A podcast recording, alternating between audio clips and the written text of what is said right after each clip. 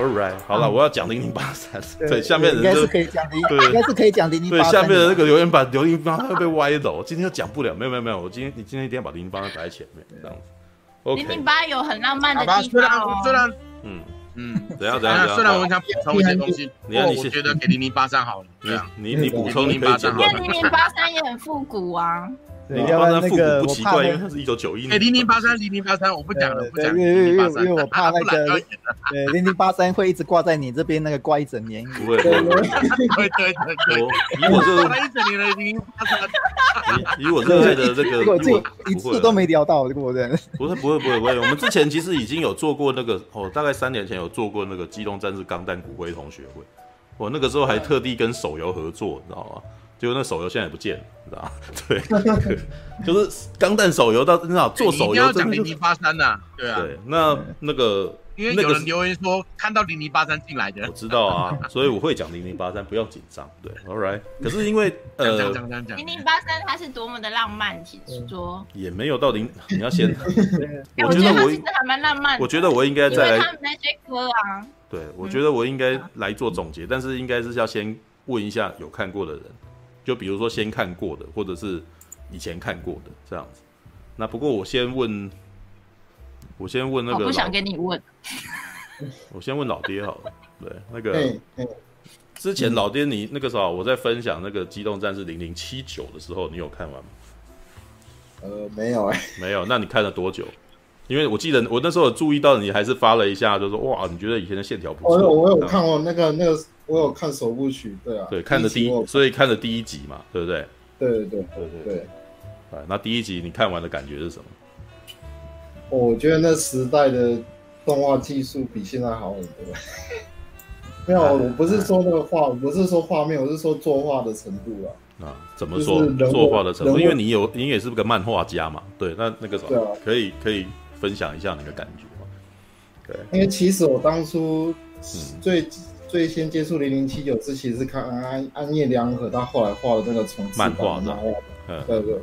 但我觉得安夜良和他的线条很漂亮，他画机器人的时候，他那个那曲线很柔软，嗯嗯，就感觉那个机器人打斗的气势就会被凸显出来，嗯嗯嗯，就是我因为我觉得这是现在很多在画机器人的人他们办不到的事情。那暗夜良和他那笔触就是会非常灵活。嗯嗯，然后他还把那个动画的分镜的那种分分镜概念放进漫画里面，嗯嗯，所以他整个会变得很不一样。那后来我再去，就是最近不是零零七九在重新上映的时候，我又重看了一下，嗯嗯，那我觉得就是呃，暗夜良和后来在创作漫画的时候，其实有在在把零零七九的，我不知道是因为零零七九它好像是动电话动电视动画把它重新剪辑的嘛。那你说剧场版对不对？是的，是的，就是他把电视版的画面重新剪辑，然后再加一些新画面这样子。对，嗯，对对对，但重新剪辑的时候，我感觉好像某些人物的细节的雕刻好像还不，就是好像被省略了一些东西。哦，但但我觉得他的他的场面处理还是让我觉得很震撼。对啊，这是我这是我目前的想法。对啊。你所谓的对场面的震撼这一点子，有没有什么一些那种明确的案例？对，呃，有有没有令你印象深刻的场景、场面？我就是他们那个，嗯、呃，他们基隆军不是开萨克去抢钢弹嘛？对，是，嗯嗯，对，那我觉得那一段画面其实做的还蛮还蛮强，我觉得还蛮强。你指的是说他们？刚从殖民地逃出来，然后那个下人在后面追杀他的那场戏。对对对对对啊！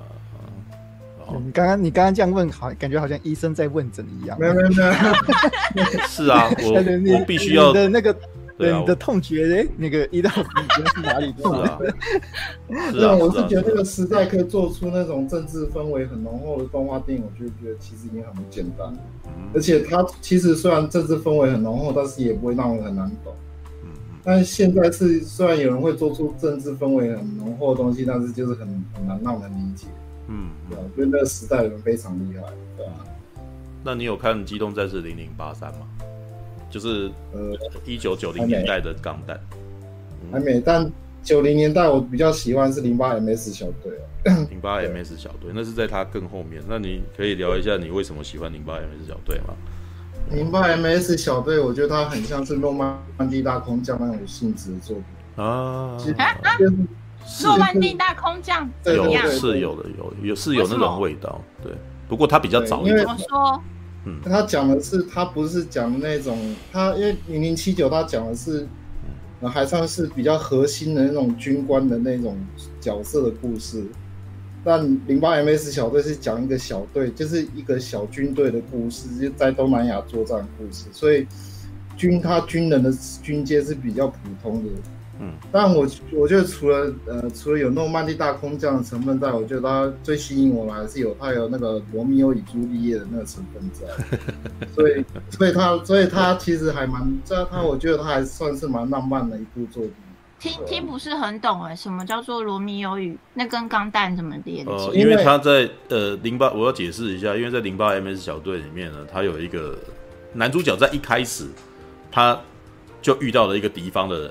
结果两个人在太空中必须要相依为命，然后那个人是女的哦，oh. 对，然后当他们结，oh. 他们就是他们患难，就是互相度过一番以后，然后那一场很有趣，就是两边的人各自把他们接回去以后，结果下到地球以后，然后打仗的时候到最后一刻，既然遇到了，又相遇了，又相遇了，又相遇了，对，结果没想到是敌人这样子。然后最后那一段故事是非常非常浪漫，因为他就放弃，他就不要打了，然后就直接带着他走了这样子，然后还跑到这个什么山上去，然后用光剑，然后把那个冰水你知道就变成温泉，然后两个人在那边泡温泉。然 后我那时候看到的时候，我靠，我们原来光剑可以这样玩啊，是吧？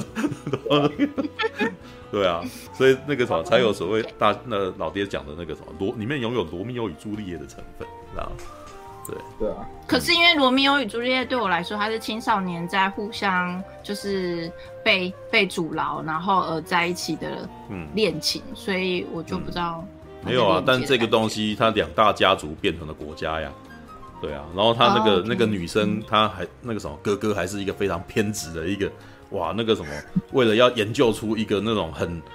应该是说他想要求表现。你如果想要说他是家族，就是他是他哥哥那个什么，想要做出某个很厉害的战绩，然后求表现，然后可是最后就一直不成功，然后他就一直把一直把叫他妹妹去开这一台东西，所以他的妹妹就成为他哥哥的工工具人，然后苦不堪言。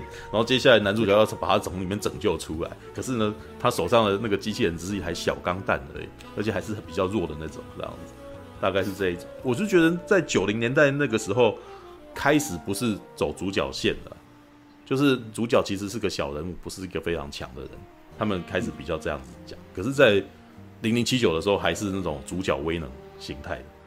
对，All right，好，OK，好吧，嗯嗯、这个那零零八三呢？零零八三就老爹说没看啊，你干嘛刁难他？就你知道我们那个时候来宾那个时候就是那个就很很薄弱，然后还要逼他，这是干什么？不是来宾要先做功课。没有没有没有没有，我我是一直讲说我们这边是轻松取向的嘛，对不对？如果你们不讲，那我就独撑无所谓。OK，啊，那很难啊，轻松取向也要有讲有些东西，不然是要轻松怎么轻松？你没东西也清不了啊。对啊，那你在讲你自己嘛？你干嘛挖洞给自己跳啊？对，本本频道的那个轻松话题就是那个性行为的话题。那那那怎么办？因为性行为我们都比那个，我们都比那个半瓶醋还能有经验。哦，那那怎么办？那也就是说，当我问你问题问到那个啥，你不知道该怎么回答，说，哎，我昨天做爱，这样子吗？聊聊交友软体上面的问题，这样。我们这边半瓶醋可是宝哎，他可是唯一能够维持到。然后我才问，比如说我问你，魔法师哎，我们都比不上他，你知道吗？所以你要我是这个对话怎么进行？就是那个苹果，啊 你有没有看过零零八三呢？然后我就哎，我昨天有帮人家打枪，我想想，这什么东西？我怎么？哦，然后大家就很高兴，就歪头。零零八三，零零八三我不熟，零零三我还蛮熟的。然后，然后大家好像很喜欢这个歪楼这样子。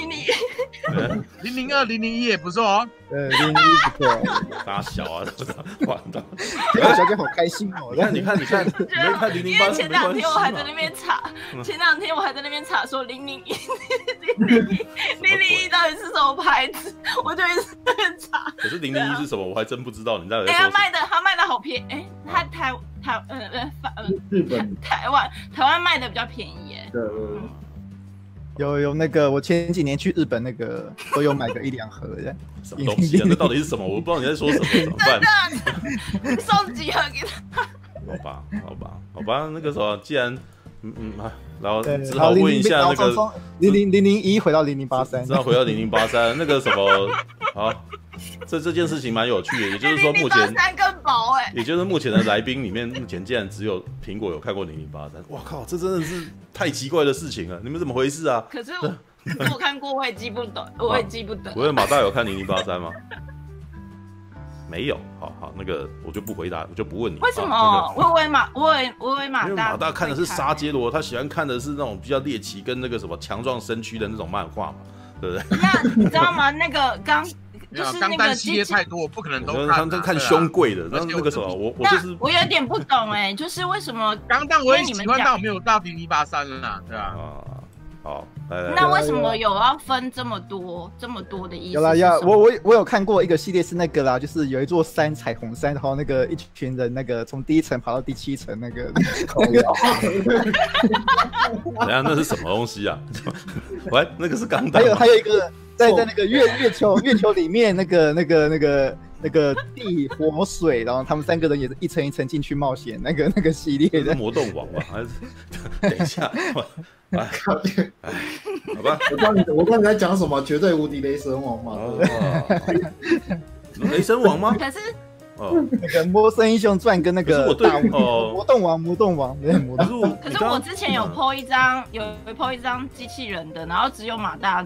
讲得出名字的，对啊，就是应该是说机器人的世界太、啊、太广泛了，然后接下来你要看过，既然还是一个独特的一个案例。那你为什么会选零零八三？我选零零八三是因为我觉得之前在介绍刚，哎，应该是 它比较薄。呃，这么说好，因为一开始我也是先看到万代的那个啥，他们频道刚在频道放那个零零七九，我就 po 嘛，对，然后呢，po 完之后呢。我就兴起了，我觉得我很想要讲钢弹题材的一个，就觉得好久没讲，我觉得应该要讲一下。然后当然我也就丢到频道里面，说你们有兴趣可以看。然后当然有看的人就是就是老爹嘛，对。那但是我就研判，对，为什么呢？因为零零八三，因为零零七九可能太老了，可能一般观众点下去都不是很想看，对。所以我就选零零八三。为什么？因为机动战士零零八三是我自己个人认为。呃，最好入门的一部钢弹作品，对。那然后回答你说为什么要会有这么多？其实是因为他们在一九七九年的时候呢，他们做了第一部的钢弹，然后很受欢迎，所以他们其实就想要延续这个成功，所以就把里面的世界观再延伸，就是过了大概十年、七八年左右啦，大概七八年左右。然后第二部叫做《机动战士 Z 钢弹》，然后是零零八七年。哦，这个其实很好记，因为《机动战士零零七九》基本上就是一九七九年发生的事情。对，然后他们过了七年，大概一九八七年的时候出了《机动战士 Z 钢弹》呢，里面的那个什么时间点叫做宇宙世纪零零八七。对，就是也就是说他在一开始的时候是用西元，然后减掉这个什么，把那个一九把它拿掉，然后反正这个是一个未来世界就对了。对，然后就是宇宙世纪这样子。那到那边的时候，其实又大又再大红了一次，因为那个故事其实太偏激，对，因为那个故事其实很一开始零零七九出来的时候，事实上非传统，很很不传统的一个机器人动画，因为呃在这之前，基本上机器人嗯都是呃超级机器人，你知道，所以什么叫超级机器人？就是基本上一台机器人可以对抗整个整个邪恶组织。因为那个时候机器人的动画基本上是玩具商，玩玩具商，然后那个啥会赞助非常多的钱，然后维持那手脚，手脚卡车的那一些跑车，那那一个是那个是什么？你指的是类似变形金刚那个的的的的，的动画吗？就是很早最早的一部，那是勇者王是不是？呃，那个时候已经有很多类型，就是你讲的其实可能。因为我不知道你在讲哪一个，但是那在当时是一点都不奇怪的，哦、就是还蛮容易出现的。因为在他他，他经常在电视里面播，是不是主角主角的那个机器人是一台警车的那个？好像是哎，好像是，勇者因为他是有我没记错的话，嗯，什么什么什么，那个主角的机器人是警车的系列，几乎勇者系列都是。勇者王，那可是那好像比较后面，是勇者王那个比较后面一点点。对。那那个有那个有那个消防车，然后每一个手脚都不一样的车的那个是，嗯。勇者系列很多，嗯勇者特辑啊，勇者传说啊，这些几乎几乎都有消防车跟警车，嗯嗯。对啊，哦。那有飞机的吗？也几乎都有，有啦。勇者系列几乎都有。有有还蛮多的，但是呃，话说从头好了，应该是说一开始机器人还没有做到这么多，就是一开始我记得最早的那个什么机器人动画应该是无敌铁金刚啊，对，如果没记错的话，就是那个永井豪所做的无敌铁金刚。然后当时其实还蛮简单的，就是那个什么，就是身体还蛮呃身体部位算是简单的，应该要、呃我应该要找出来给你们看。哇，怎么今天突然间开始无敌铁金刚它它可以分出它可以分出那个车子系列的吗？没有？我要这个要慢慢来，对，我先可是他的手脚都不像啊。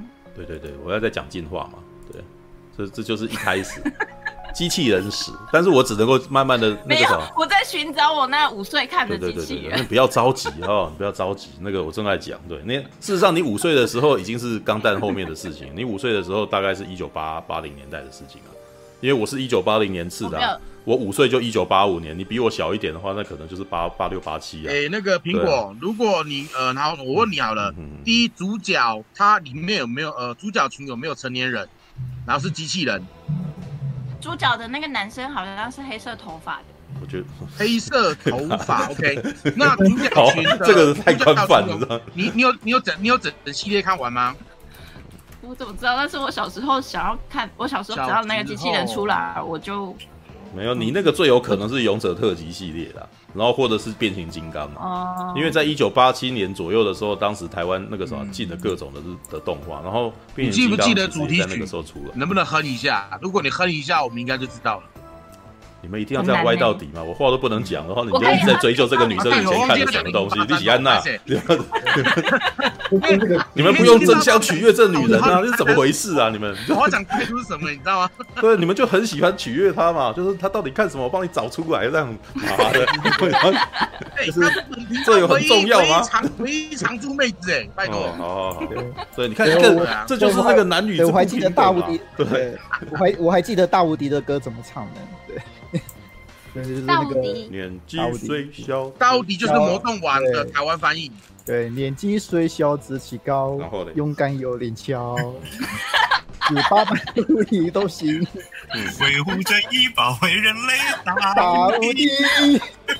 这个 我觉得我觉得会记这个就是还好，你知道吗？那个你要记得六神合体，六神合体那个才有趣的，因为六神合体是那个什么，还有是那种生和天雷霆王，呜。呜，到底哎要要好像是合这个要合音好啊，像是这个哎，就六神合体的雷霆王，然后你这啊你要雷霆王吗是什么？啊，雷霆王。哦，雷霆王。好像是这个，就是六神合体雷霆王，六神合体啊，六神合体雷霆王，台湾它叫雷霆王，嗯，哦，应该是这个，没有车子哦，雷他没有车子啊，那个不过他的六神合体机本来就不六个是机器人的合体，没有车子。好啦，这有合有哦车，子，那就是六个机器人，就是六个机器人。哦，好，六个机器人，那就六神合体啊。对啊，六神通常啊六神合体。六神哦，好神我神，找一下，这还是横山光辉呢这还是横山光辉做的，对。可是难怪会作品太多了。对，六神合体的雷霆王，呜，OK，好像是他哎，哒哒哒哒哒哒哒哒哒，这个如果要去看泽生的那个什么八零年代的那个，你就会看到很多啦，他他有在收集动画歌，对，All right，好，谁？哲生就找泽生原力。啊，哲哲哲学的哲。对，哲学的哲生，哲学的呃，学生的生对你，你找这个，它哦里面他会收集非常多以张前的哲生哦，张哲生，对，他会找很多卡通歌给你听，对，就是他有，啊，我有啊，我有订阅他。对啊，他他基本上是基本上为我们留了非常多我们其实那个什么没有留存的那个东西在里头，对，好他，好怀旧只是哦，嗯，只是为什么六神合体明明就没有警车啊？没有，我就说他的记忆本来就不是非常我觉得我觉得 应该是说，我看的机器人应该也不少，可是我都会以为都是同一部。没有啊，就是以小朋友的歌，他就像那个琼瑶连续剧一样，反正都是琼瑶嘛。没有没有没有，他他跟那个刘雪华跟秦汉的琼瑶比起来是是变化已经很多端了。对，刘雪华跟秦汉不管演什么名字都是他们两个。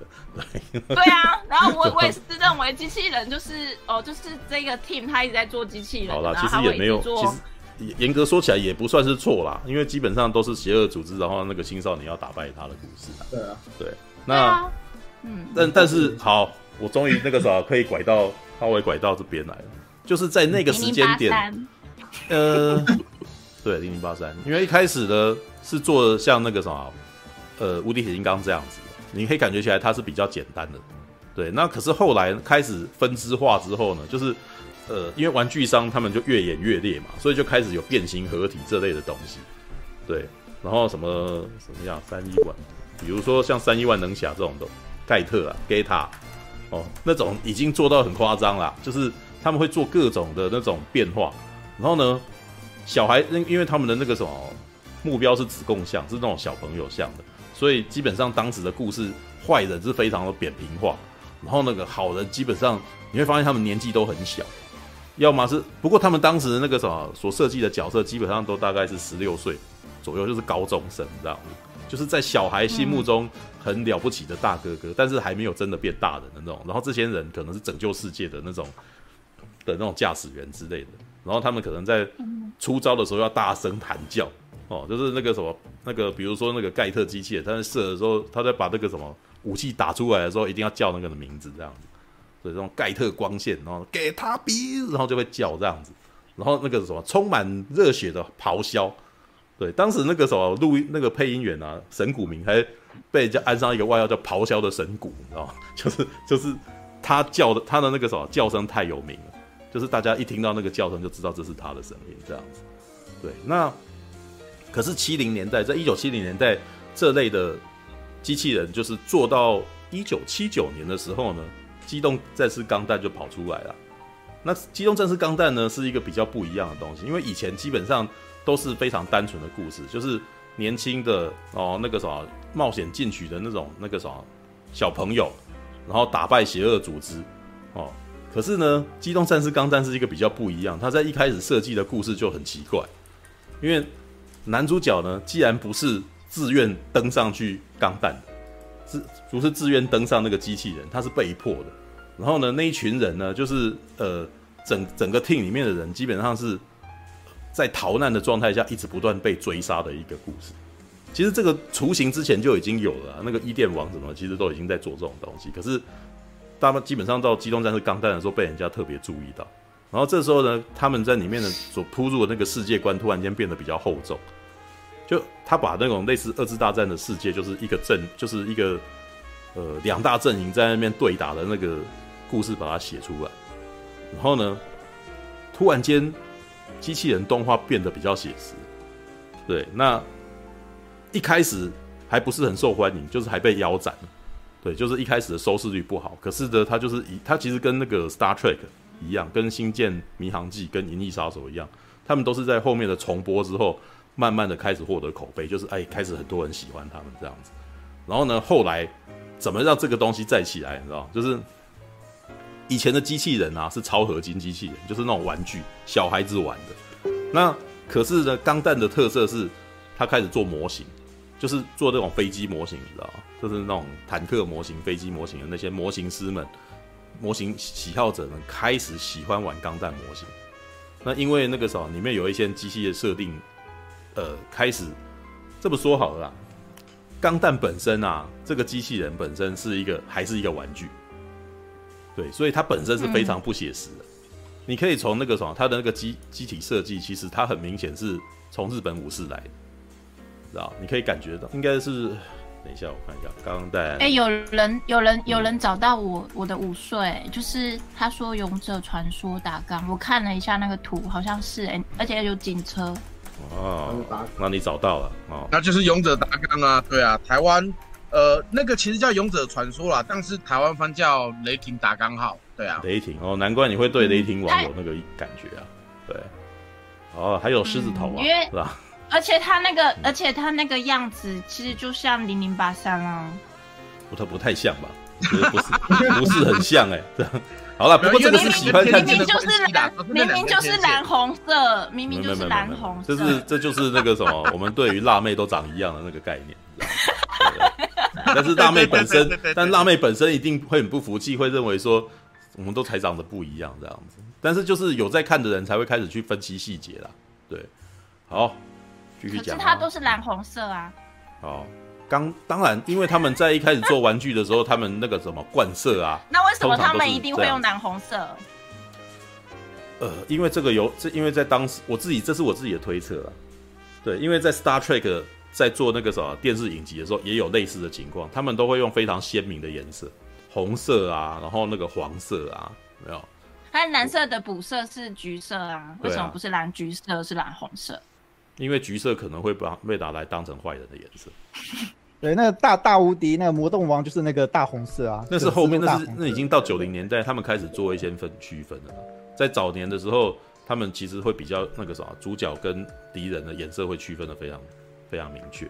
但是也不是说每次一定是蓝白或者什么，因为像那个呃三亿万能侠那个什么盖特就是红的，对，所以他们其实在这个变化当中，基本上是不脱离这几种色系的。对，那机器人。我觉得其实跟他们机器人一开始设计的时候，他们灌色其实也有有点关系啊，知道？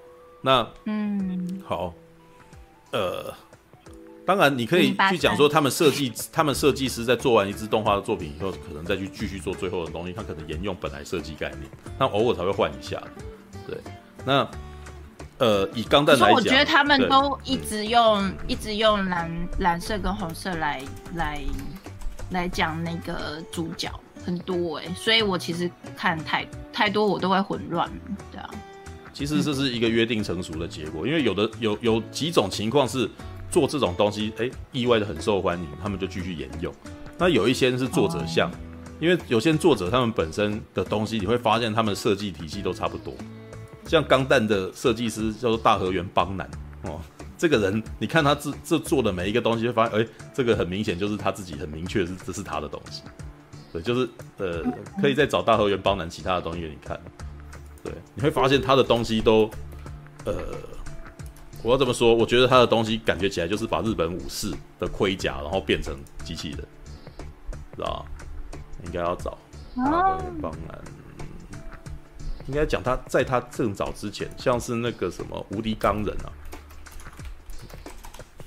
等一下，无敌钢人。对，因为他的。就是在做钢弹之前，就这个 team 这个工作组，他们之前也有做很多机器人动画。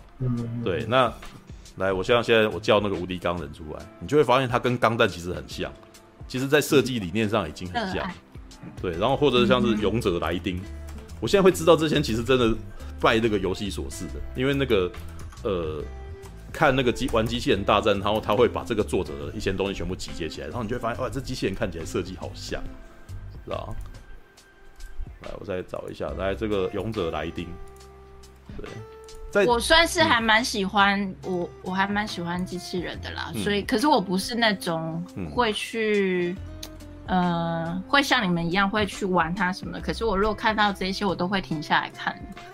我自己小时候，因为男生本来就是喜欢那种机械车子啊，或者我我很男生的。对，对那呃。也就是说，这一这些东西，这个设计者在一九七九年的时候，他做出了《机动战士钢弹》这个东西。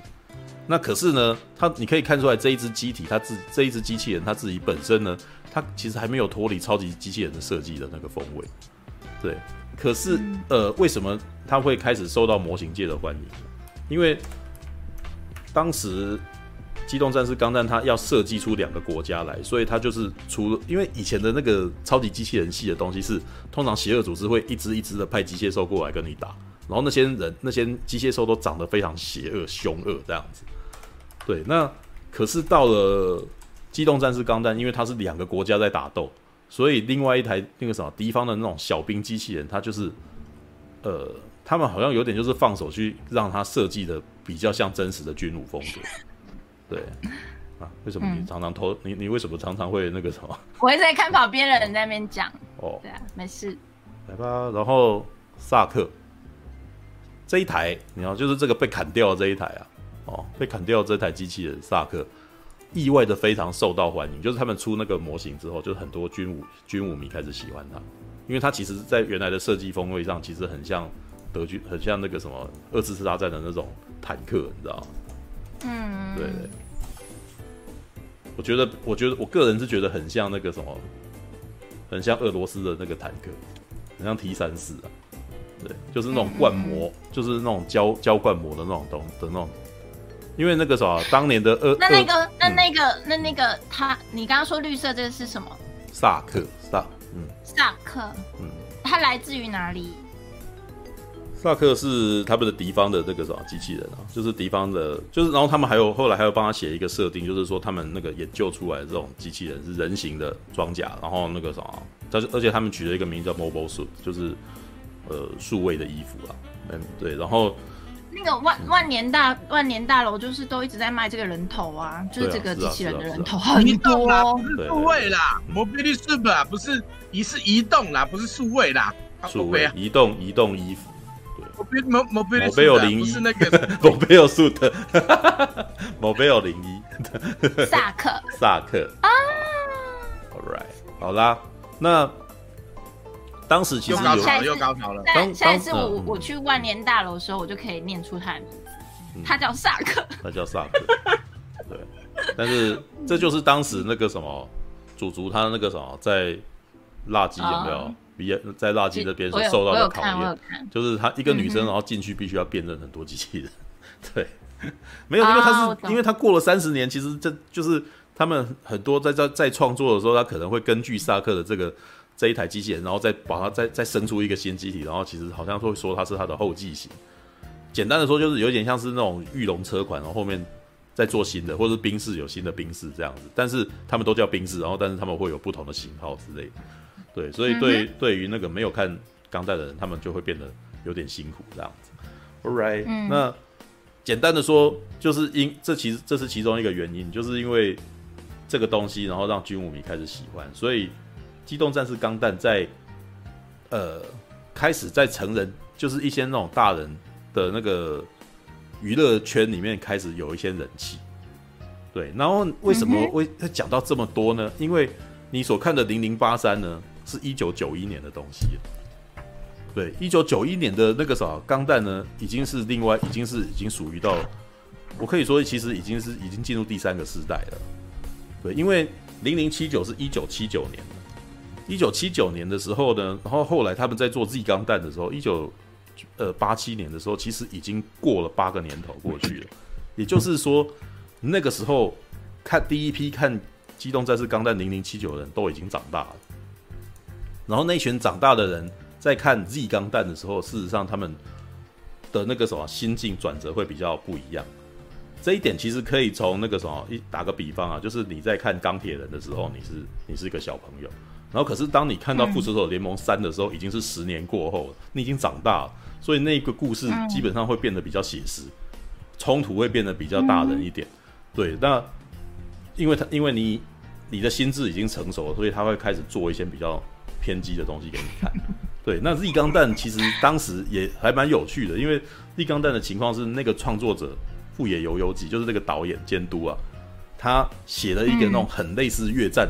创伤的那样子的故事，放然后做一支动画在里头，就是机器人动画，然后里面有非常多战后创伤的那种的故事内容，然后男主角在里面最后还发疯了，对，就是打到后来就是他他 K 性 K 笑，对，然后只是说他里面其实也有植入那个类似星际大战式的那种超能力，对，因为他们在零零七九的后期就已经植入这种东西，就是。呃，人在太空当中过久了，其实你的那个第六，你你的第六感会增加，然后你可能会成为一种新，你你的那个潜能会被开发，所以你你你可能会变得比一般人还要敏感这样，所以他们就帮里面做了一个设定，叫做 New Type 新人类。对，然后零零七九的男主角阿姆罗就是一个新人类，这样就是被启发出来的新人类，就不他，因为他要从那边解释他的主角威能，知道为什么十六岁的男孩子那个时候被逼的。开上一个机器人，然后既然能够战胜，能够战胜所有跟他过来挑衅的老兵，这样子都打赢，为什么？因为他的第六感很强，因为他的潜能被开发了，这样之类的。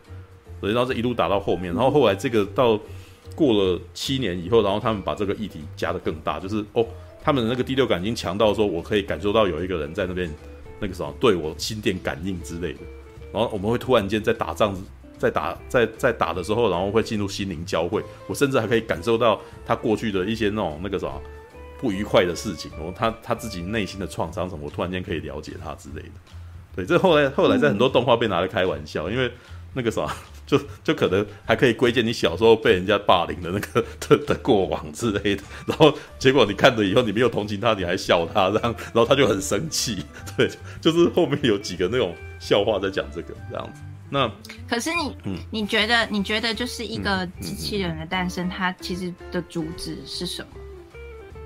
机器人诞生的主旨，嗯，我觉得机器人在，你觉得它只是武器呢，嗯、还是？还是它？哦、你，你觉得它是什么？哦、是你讲到一个症结点，因为在七零年代之前，呃，机器人其实可能，呃，其实后来在九零年代后面，就是一些看动画的人开始也跟你这样想，然后开始把七八零年代的那些机器人那个动画就全部开始分门别类起来。就是，但是其实这不是他们刻意要这么做的，在那个时候没有，只是说后面的人开始去帮他分门别类，说，哎，这个这个在这一部的作品里面，机器人。在里面甚至好像像活的一样，他好像有这一台，然后他才可以那个什么战胜全世界这样子，他太厉害了。然后他甚至那个什么好像有一种神奇力量似的。对，那这种被归类为超级机器人，就是它拥有太强大的力量，然后它甚至可能是宇宙的开端或者什么，就到最后其实都已经，您呃后来。有人沿用这个东西，把它做到说哇，可以打到那个什么几千亿银河什么之类的，可以跟两亿的舰队然后对打的那种，已经很夸张了。哦，那嗯，呃，另外一批的人就是机器人，只是一个载具而已。然后这是人的故事，然后那个机器人只是出现在这个世界里面的其中一块，只是因为这个机设让人家觉得很那个什么很着迷，因为这是一个超现实的东西，一个出现在未来的的东西，然后。他们把它如此的写实化，因为他们会帮他加很多设定，让他看起来更更加的写实。所以呢，你就会越来越相信这个东西有真的可能性。对，那你刚刚问这个问题，其实就可以推到零零八三上面，因为零零八三算是开始试着要把机器人不去掉它的这个神奇之处，你知道吧？去掉去除它的那个什么呃，只要一开上去就突然间变成无敌的这种这种这种。像你之前不是在问，刚刚在问那个达纲了嘛？达纲其实就是超级机器人系的东西，嗯、就是他甚至有些机器人还是会还会跟你讲话之类的、喔。他他可能那里面就是还有某种那个什么某就是某种某种思考电脑，或者或者它可能还是一个远古的一个传说的一个一个那种神像什么之类的破坏神，然后你要你要开上去之类的。对，那零零八三呢？算零零八三其实是有一点把。因为零零七九是已经开始把那个什么世界观把它搭建出来哦，有两个国家这样子，然后而且两个国家的情况很诡谲，因为以前的世界基本上是，呃，好人这一边呐、啊，就是主角这边通常是就是正义哦，非正义的化身都是好人，然后敌人那边呢，全部都是要来统治全世界的邪恶组织。对，可是到了钢弹一开始的时候呢，其实他在一开始设定的时候看起来还是有那个感觉。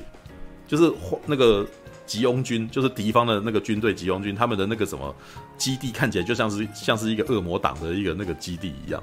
但是呢，他们故事越写越到后来，就会发现说，哇，原来这个世界哦，主角的国家其实是一个非常腐败的民主国家哦。然后他们的敌人是一个军国主义，是一个非常军国主义的一个那个什么崇尚武魂、崇尚军魂的一个国家，然后是一个独裁国家，就是。呃，有一个领导，有一个那个领袖魅力很重的人在做领导，然后大家其实对他非常忠诚，很盲从这样子，那种就是非常武士道的那种人。然后另外一边呢，是没派系斗争很强烈的，然后大家其实都谁都不管谁，然后可是他们资源太多的一个民主国家。对，那嗯，这有点，这到最后变得有点呃，观众会觉得有点迷惑，就是哎，好像没有一这边也没有很好，那边也没有很坏这样子的感觉。对，就是有点开始把一些现实生活的一些政治观投射进去。对，那你那你的意思是说，零零八三它就是已经变成比较人性化的机器人了？没有，零零八三其实已经把这个机器人开始变成像是战斗机一般的东西，所以它变成是工具了。对，它变得像是工具。对，在在一开始，就事实上那个时候，后来钢弹其实都后面的一开始我都觉得好像还有一点点，但是后面其实都已经开始慢慢一直不断的，即使是官方，就是他们的官方也一直试图要一直不断把机器把那个什么钢弹这个东西变成是军队啊武器军队的那种一种一种一种那个器材而已。对，只是他们的视觉化。那，哎、欸，你要你要说什么？那我的感觉，那我感觉以前就是我看机器人的感觉，我会觉得他很像一个神，然后他应该什么事情都办得到。可是那那就越接近，好，你说零零八三好了，嗯嗯嗯。可是我觉得他们也都一九，好像那个时间好像也蛮近的，就是没有说。事实上，在一九九一年的时候，为什么会出现像零零八三这样子的东西？因为我其实觉得是，呃，又再过了好几年。因为像刚刚在讲 Z 钢弹的时候，是已经过了大概七八年，那些人都长大了。然后呢，零零八三呢是又在比一九八七年再过了再往后一推一点点，就大概再过了四五年。所以呢，零零八三是一群从小看《机动战士钢弹零零七九》长大的人，然后试图要去做出来的一个钢弹作品。嗯，等于就是那种我从小看超人，然后我长大以后。我有机会做超人，我这时候就希望能够做一个比较写实的东西之类的。OK，对，那我比较想要超级机器人。没有，你你想的这个东西，后来再过，呃，你讲的事情后来全部都都都都发生了，因为在过，呃，因为因为，因为在我、嗯、在我的领域里面，我觉得超级机器人是做得出来的。哦，好，没有。后面其实，因为在以以前的超级机器人可能是会被认为是比较奇幻系的东西，但是呢，嗯，你讲的事情，比如在零零八三过四年之后呢，呃，科幻系的超级机器人就跑出来了，机那个新世纪福音战士就是超级系机器人，对，因为它其实是把人哦，把人的灵魂抽，因为福音战士的故事就是把人的灵魂抽出来，然后放在那个那个什么。初号机啊，二号机啊，零号机这种机器人，嗯嗯，结果他事实上是一个人，办得到啊。他事实上有，他事实上有他的想法，有他的个性，而且他会暴走，和然后甚至他还是拯那个什么拯救世界的哦，或者是毁灭世界的东西之类的。就是后面开始，然后他们也增加了写实度，因为他们的设定去合理化这些东西。其实很多奇幻的奇幻的东西，然后你试图给它科学设定，然后它就开始慢慢变得比较科幻系的东西。如果你没有给它好好的解释的话，它就是奇幻系的东西。对，那对，那然后也有做过很夸张的，就是格斗的。对，那个故事基本上超值共享这样。好了，我先回到零零八三这个，因为你看了第一集嘛，对不对？然后你可以聊一下你为什么觉得第一集很浪漫嘛？啊啊，没有啊，你为什么会觉得它很浪漫啊？对，因为歌啊。对，为什么？因为要进去看的那个歌啊，啊跟跟跟要结束的歌啊，然后就会让我想到怀旧的，就是让我想到一些台湾的西洋歌曲啊，所以我就觉得，哦，他怎么这么浪漫？对啊，嗯，那故事嘞，忘记了。你的故事 故事怎么样？不过那这样子，如果那那那苹果，你原来预期说，那你原来预期说哦，你打开零零八三的时候，你会你觉得你会听到什么音乐？你原来的预期，你会听到一大堆电子乐吗？还是什么？我会听到好像那种很像，就是要那种就是很像那种赛跑的那种。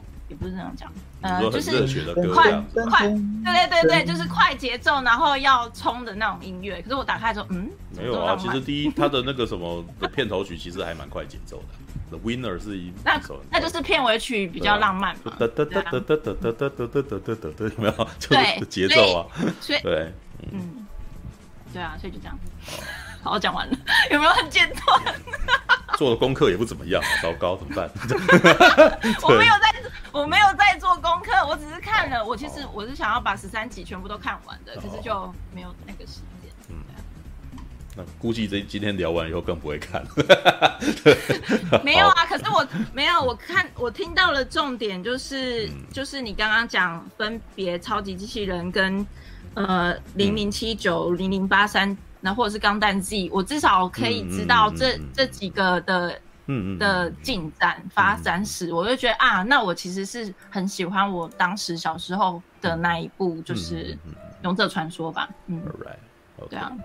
好的，那我继续说好了，零零八三啊，因为我我我自己很想聊。那当当然那个时候，我觉得应该聊啊，所以可以唤起我的回忆。OK，那呃，一九九一年上映的零零八三，它其实是蛮特别的东西，因为呃，当时呢，正好日本的经济泡沫泡沫经济正在鼎盛当中，那个那颗泡沫还没有破啊，你知道吗？日本有一段时间非常非常的有钱。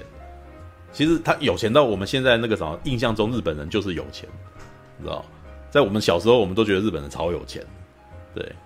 然后，呃，他们的有钱呢，这就会反映在他们的娱乐上面。那个时候，其实泡沫经济其实很夸张的。我那时候，呃，我曾经后来找资料就发现说，哇，那个日本人当时夸张到他们可以在那种很热的地方盖一个滑雪场，让你在夏天也可以去滑雪这样子。然后这个这个泡沫经济后来破了以后，他们就整个那那个那个滑雪场就毁了。对，那既然都已经搞到这种程度了，他们在画动画的人力跟资源上面也变得非常的惊人。对，那嗯呃，他们开始出现有一种特殊的商品叫做 OVA。对，什么是 OVA 呢？呃，我们平常我们小时候在看卡通的时候，他们是不是每日放送？每个礼每天都可以看得到嘛，对不对？每天可能六点，然后就可以看到无敌铁金刚啊、雷神王这类的东西。但是呢，嗯，呃，台湾能够这样子，事实上是因为台湾把所有的动画全部买来，然后在那边播。对，就是一开始就是买全套，然后播，然后播的可能是十年前的东西之类的。对，那事实上在日本的动画是一个礼拜一个礼拜播的，就是他们是每周可能每周一的那个晚上六点，然后播这个，然后。明天呢是播不一样的动画，这样子，那个叫做周番，他们取名呃可以叫做，呃、应该叫周番了。对，每个礼拜播一次，也就是说，你知道他、嗯、他让我想到《天空之城》哎，我不知道为什么，他都一直让我想，因为《天空之城》就是飞到一个那个就是天空的城市嘛，然后当钢弹飞过去，就是要呃他在跟那个萨克对打的时候，然后我就。觉得我觉得我觉得他太像，他有一种天空之城的感觉，我不知道为什么，就是反正就是我的直觉这样。嗯，不奇怪了，因为天、啊、因为天空之城本身，他他有抄他的、哦，不是，因为他已经是宫崎骏里面最接近日本格斗动呃日本那个什么战斗动画的一支作品了。对，他们后来的东西比较少在提那个，像风之谷跟天空之城都很有那种日本战斗动画的、啊。我超爱他们。然后我在看我在看。零零八三的时候就觉得，哎、嗯，怎么那么像宫崎骏？到底是宫崎骏先还是他先？宫崎骏先、啊，我都开始宫崎骏先。那个零零八三是一九九一年，然后宫崎骏的那个《风之谷》是一九八四年左右。对，就是、嗯，但是他们的工作人员一定会有重叠，因为日本的动画产业的人会互相流动，所以然后技术也会互相沿袭。对，所以你会觉得像一点都不奇怪。对，因为他们的技术其实会互相的承袭的。对，然后，我想说，嗯、哦，机器人也要抄天空，我就想说，机器人应该也要抄那个宫崎骏的，因为宫崎骏果然是动画之天王。没有，我这一点我要这一点我要大力的驳斥，你们不要觉得，呃，像上个礼，像上上个礼拜大侠没有，像上个礼拜大侠在讲阿基拉说，哦，原来七龙珠是从那边来的，我其实都觉得你们这些人都都有点大惊小怪，因为他们的人物都是互相流动的。这些技术本身就是互相承袭，绝对不是某个人原创，然后他是大师，其他人都抄他。你们这样讲一定会激怒很多人，不是这个样子的啊。Oh. 对，因为他们的很多工作人员，就绝对不是，呃，你以为那个宫崎骏一个人画所有的东西哦？对，你以为大友克洋所有去做所有的事情，不是，是他的工作人员那一群人会研发出这一种技术来。然后这个东西，他们这个技术就可能在日本的动画产业里面就就就有这个技术，然后他们会互相的承袭，所以到最后就研究干嘛那个不会是独创的呀？对，对我指的并不是技术，我指的是那种创造力的东西，这样。对，那你就是说，但是这个创造力的画风不是大有克洋自己一个人发明的。所以你们很容易就会把这个，你们可能会把光环集中在好像这个是大友克洋作品，大友克洋吸收了所有的那种光环，但是这里面的技术基本上有的时候不是他，但但互相被影响到，然后阿基大比较早这件事情的确是的确是是这样发生的嘛？对，但只不过说哦，他的来大乔，我跟你讲啦，我跟你讲。这点我站在半瓶醋那一边，因为事实上制作动画的这一群人有没有很多人，他们的工作人员是互通的，很多东西都会互相影响，而且有些东西你要讲所谓的真正的仙的东西，这个要看你从哪个角度讲起，因为也许这个技术先就是先来后到的问题，谁先弄出来的？哦，而且也要跟你看的作品量有关系。当你看的作品量很少的时候，你就会以为说这可能是你干的第一个。事实上，你要你没有并没有实际去查的话，你会发现其实很多东西都有更早的起源。对啊，应该是。而且那个很好玩的是，那个我我那个把布现在在我工作室嘛，对不对？他快他他听不下去，他准备去麦当劳做到等直播结束再回来。为什么？他为什么？他为什么会听不下去？因为他感到愤怒。因为他是他他算是老粉啦，所以听到听到这样讲的时候，他受不了。他比较认真，他是比较认老粉，他是比较认真的那种老动画粉，所以当把一些先来后到讲顺序讲反的时候，那那那就把那就请他讲啊，因为要让不知道的人更知道啊，那知道人干嘛默默的都不吭声？那这样别人怎么会知道？No no no！我跟你讲，并不是每一个人都愿意喜欢把自己的心得讲出来，就像是来那个夜夜未眠一样，不是每个人都习惯 聊天、啊。就像是我问你，然后你说你不要讲话的道理啊，你自己都不要讲话，那你为什么叫人家要上来？对啊，没有跟你解释，你都不想解释了。对啊，谁？没有，我的意思是说，每个人一开始我麦克风嘟过来，你们每个人都害羞，但是这本来就是会有麦克风恐惧症啊。我我、啊、我不是害羞啦，我是觉得我还没有，就是我我看到一些。对啊，嗯，对啊，好啦，我不怎么会害羞，嗯，因为我害羞，他不是害羞，他是还没准备好，而且不知道讲什么而已。没有，很多东西，或者是开口讲的时候，你的组织性可能不一定有办法这么顺啊。对啊，好，总而言之，对，就是他的他的内容量有差啦，对啊，因为对啊，我这不是我的，好，我得这么说，因为每次听到这样子的观点的时候，我都会觉得说，你们看的太少了。对，就是你们现在才发现，你们现在才发现这件事情，或者是这也是没有，这也是我之前有的时候会有一点，这当然好了，这这可能是我的缺陷啊，这是性格缺陷，或者是自然而然会发生的事情。就像是在更早之前，你们在说你们在看那个互动式电影的时候，我的第一个反应说，这个很多游戏都在做，然后你们为什么会把这件事情做的这么惊艳？他说，因为我们他们在游戏里面又不同，因为他们在我是说他们在看这个东西，他们在反馈的时候，然后。我会觉得说，哇，那你们这么的拱这个东西，那之前的那个做的比他们，我觉得看起来做的比他们好的东西，你们都不提他们。对，那尤其是文青们很容易就会把这些功劳全部归功在宫崎骏，然后细田守，然后或者是那个什么，呃，因为我们就认识他们嘛，对嘛？那所有的动画就是他们最屌啊，对，就是因为你们只认识他们，所以。所以我们看的，你们要多介绍才有办法认识啊，不然。对啊，所以我现在为什么会开在讲零零八三？对对对，因为讲零零，我完全住在一边。对，为什么讲零零八三是我现在要讲的事情？我也愿愿意要讲这么一个钟头，特地要去讲一个一九九一年的东西呢。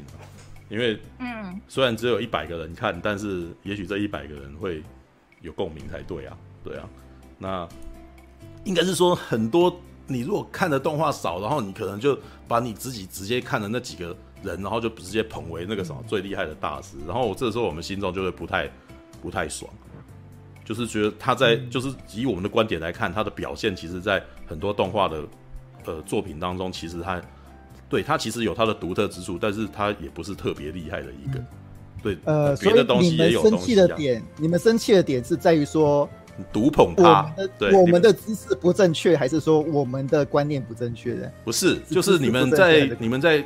呃，介绍这件事情的时候，你们可能很喜欢他，然后你们赞美之词之意，然后可是我，因为我们平常同时也有看别的东西，所以我就会觉得说，呃，你可能再多看一点这些东西，也许然后再做评比会比较好，因为会变成说，嗯、呃。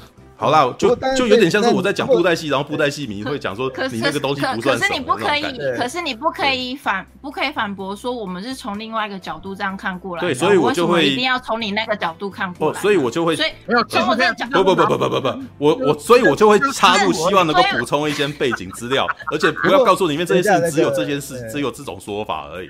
对，因为你这样就会变成单方面的观点了。对啊，对你你不过你的观点是对的啦，就是说哦，每的的确很多东西哦，你要爬爬书，爬书那个清楚啊，那个资料更多，当然这个。不过有时候我们像我们有时候会讲这些话，是因为说哦，你观影的，你观影的那个，我们也只是把说我们当下嗯，我们所知道的那个知识感官，哎，用我们的方式讲出来嘛。嗯，对，我们也是在做类似的事情嘛。这个时候东西可能还不够。是，然后这个时候有看过动画的人就会非常希望你可以再去多看一点东西，因为通常你也不会去看钢弹。我介绍钢弹你们还是没有看，对不对？那你就去看阿基拉，对不对？这时候心中就会很不平衡，说，哎，钢弹也很好看啊，你为什么把所有的那个什么人性的？呃，人性的光辉，然后什么哲学度，全部都是阿基拉最厉害的。我有，我我有一个 疑问呢，就是为什么钢弹他要把它拆成？哎，拆零零八三为什么要把它拆成是单集啊？没错啊，就很多事情其实都是相对嘛。当然，我们那个我们那个或许看知识量当然是不够，但是至少啊，我们的我们也自己把我们自己的东西哎分析分析。分析出一套东西来的，对，但是这应该是说这时候的措辞要小心，这这就是有点像马大之，这就是有点像马大之前会讲说他会小心他的措辞的原因，嗯，因为你你你这时候说他是唯一的，哇，那你就很危险，所以这我也是常常是讲说有很多电影的很多喜欢看唯一而已啊，对，那你就你就要说在我的世界里是唯一啊。因为你缩小了以后，我就会觉得它不是唯一啊，它在我心目中不是唯一啊。你好像武断的认为它是全世界的唯一啊，因为你已经把它简化了嘛。对啊，那很多之前是我说的，当然就我的唯一。那这也是为什么之前很多喜欢看电影的人，他们每次都会讲某某人是神作的时候呢，你通常看的越多，你就会越觉得你不应该随便把任何人捧成一个神。你懂你懂意思吗？是啊，就是你看的越多，你就会发现他可能也没就是。他是有他厉害的地方，但是他也不是了不起到可以称神。如果他是神，那满天都是神佛，对，就是那这最好的世界就是满天都是神佛，嗯、就你我都是佛。那可是神佛上面就可能还会有神上之神，因为你变成你一一下子就把所有的标准，所有都是五星，然后到最后你就必须要标一个六星，来等到有一天出现了觉得比五星还厉害的，所以一开始你打一百分。那你到最后的标准就很容易就必须要变成两。可是每一个人都可以一百分啊。对啊，我今天也一百分啊。可是事实上整个满分是一千分，对不对？就会变成这样。那那为什么不可以？那为什么不可以？那为什么不可以？七个人加起来就是一百分。但但我我懂了，我懂了。七百分。没有，我我懂了，我懂了。就像说哦，有时候对促兄会讲一些那个他的那个对性经验的害怕，然后我们这些懂的人就会开始生气。就是因为大家的知识量都不一样，知道吗？可以啊，对，但是但是你们要注意讲这句话，我一定要讲。是，就你是兔仙派，我是苹果派，大侠派，难道我们这几个都不能成一派吗？奇怪。会有，我跟你讲，我今天我我我今天要讲一句话，这句话是我昨天听到，我觉得非常有道理的一句话，而且刚好可以应用到今天可以讨论到的东西，就是那个超立方昨天有开一个直播，呃，不是开一个小短片，讲说那个。车库跟他之间的东西，它里面有讲了句话，我非常赞成，就是最客观的东西就是无法客观。嗯，是听懂吗？最客观的东西就是无法客观。嗯，因为任何的客观都是代表一部分的人主观，所以你所有的客观其实只是某部分的主观而已。所以无法客观的东西就是客观。那当然啦，因为我就类似这个意思。这在很早之前我就已经跟他有这个，就是我们在。那已经在几年前就已经有这个共识了，就跟你讲说，影评这件事情是主观的，只有相对客观，没有绝对客观这个事情。对对对，任任何东西其实它都是，应该这样讲啊，你很多的客观只是某一大群人你认为的一大群人的主观，对啊。然后，所以每一个人的客观点都一样，怎么样？但我还是喜欢零零八三。就是我们大家在。没有啊，所以像前像昨天。的那个种那种性经验比喻这件事情，我到最后其实我也没有说，反正就是怎样就是最好，我只会跟你讲，我到最后就会告诉你说，我无法判断，因为我没有这个经验，对吧？这是我已经这已经是我觉得我最让步的方式了，我没有办法告诉你为什么，因为我真的没有这个经验，所以我也不会假装我自己知道这件事情。对啊，但那那那时候大家就跟着说，哎，那你要多试试看。对，但是你们这时候就歪了，因为我像这样的情况，就是跟你讲说，我我我在写东西的时候，我也会这样写。我看的电影不多，嗯，对不对？我不是，比如说我可能看詹姆斯·科曼，我说我只看过他的哪几部，然后我会从这几部里面做比较，然后当然有看过比较多的人，他就可以从别的地方做比较嘛。对啊，但是我比较不能接受，就是说你只看了一部阿基拉，然后就把它奉为神作，然后可是你你你啊，好像他是动画界的唯一的。这种感觉我就是觉得难过，因为我其实平常也看一些比较商业型的东西呀、啊，对，然后因为他不，你你觉得他因为他卖不好，然后你就觉得他好像很神，这这个逻辑也是有点奇怪啊，对啊，那也就是说它世界化，但是在很多作品当中，其实日本动画其实是交互影响的。大有克洋不是那个啥，不是说那个手冢治虫之后就是大有克洋而已，对，或者是或者是在那个什么那个宫崎骏之后是在世界上再无他人。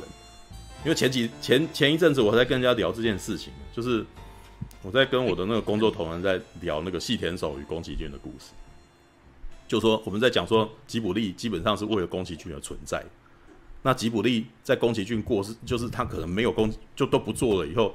吉吉卜力就失去了存在的价值，然后当他在讲说为什么会这样子，他说他过去其实也曾经有想要做接做接班人的，啊，对啊，他曾经也曾经有曾经想要培养接班人，结果那个人过劳死死掉了，然后就又又没有，然后后来曾经细田守想要做霍尔的移动城堡，然后做一做，然后宫崎骏自己本身又把他废掉了，为什么？他其实就是信不过他嘛，他就觉得他那个什么没有办法，他会担会对他的东西就担心嘛。那于是到最后就全部都是宫崎骏，那个吉卜力就真的是为了宫崎骏而存在的，他没有办法有其他的作者。然后在高畑勋过世之后，那那个什么就真的只剩下宫崎骏一个人。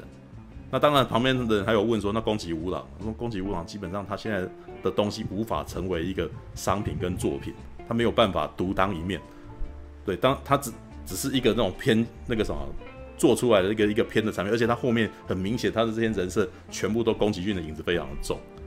对，那，呃，所以在这种状态底下，呃，还有人会讲说宫崎，我曾经看过一篇，就是在讲说宫崎骏死了以后啊，过世以后那个啥，日本动画再无再无继承者。我那时候就超不服气，因为我那时候看完细田守说，没有没有没有，不那个啥，日本动画不用担心宫崎骏过世以后该怎么办，日本动画还有细田守，不是不是那个啥，宫不是那个什么吉卜力。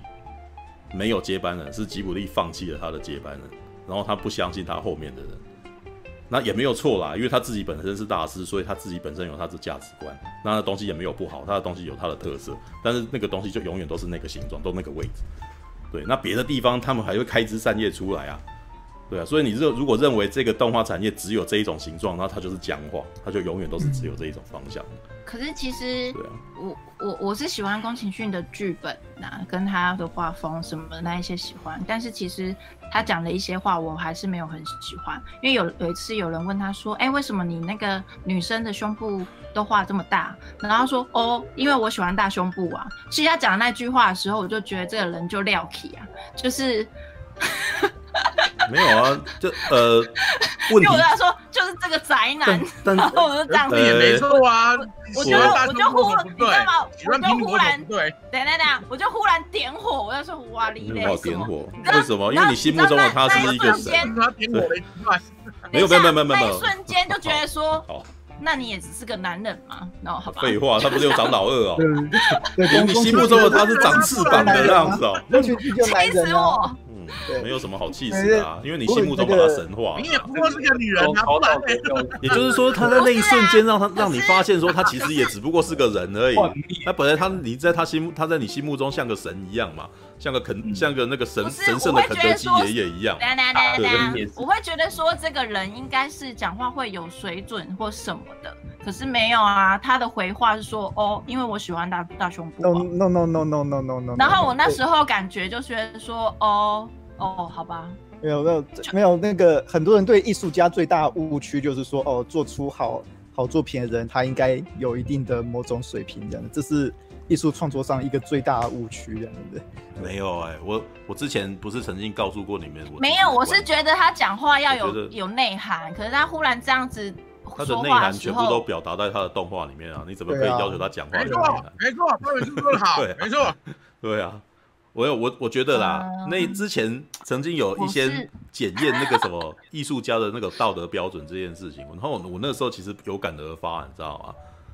我说其实你们都弄错了，艺术家才是最不遵守法律的人，因为法律无法、啊、无无法很拘束他们东西，所以为什么会有人跑去那边露逼，对不对？为什么会有人去那边露黑森林？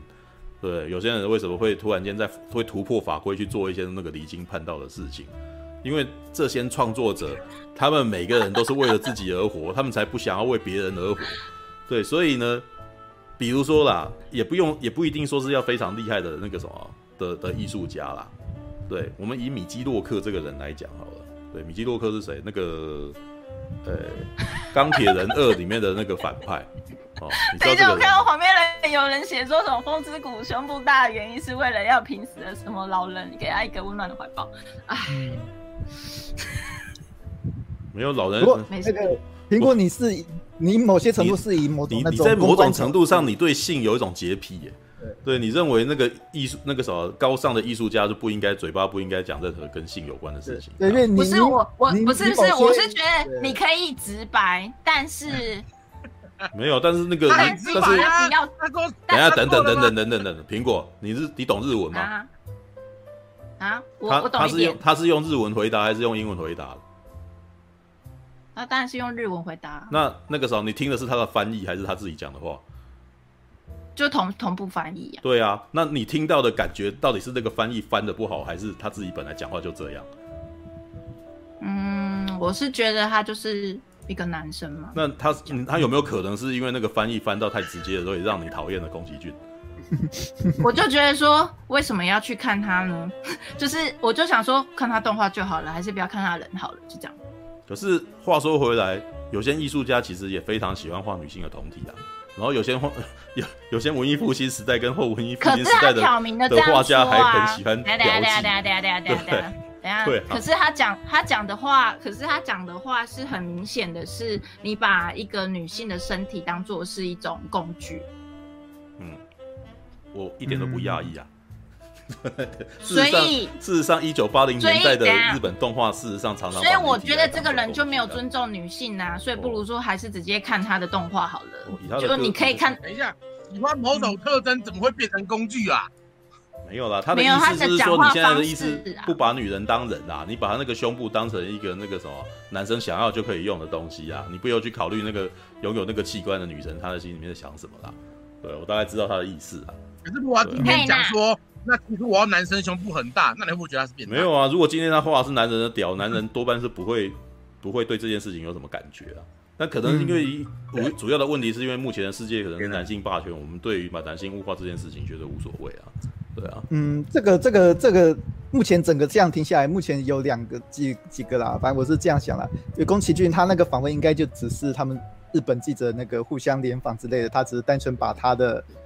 个人的感觉，他有出书哦。对，就出书讲出来 也可以。可至少当下情境，他只是单纯把他那种哎喜欢那个女生胸部的感觉讲出来嘛。但 但是苹果小姐是以一种所谓的艺术公关的那种角度去看他，他认为说啊，一个艺术家，对，就算他真的喜欢大胸部的人，也要包装一下，不可以这样，也要包装一下 的。他自己的，以免造成的。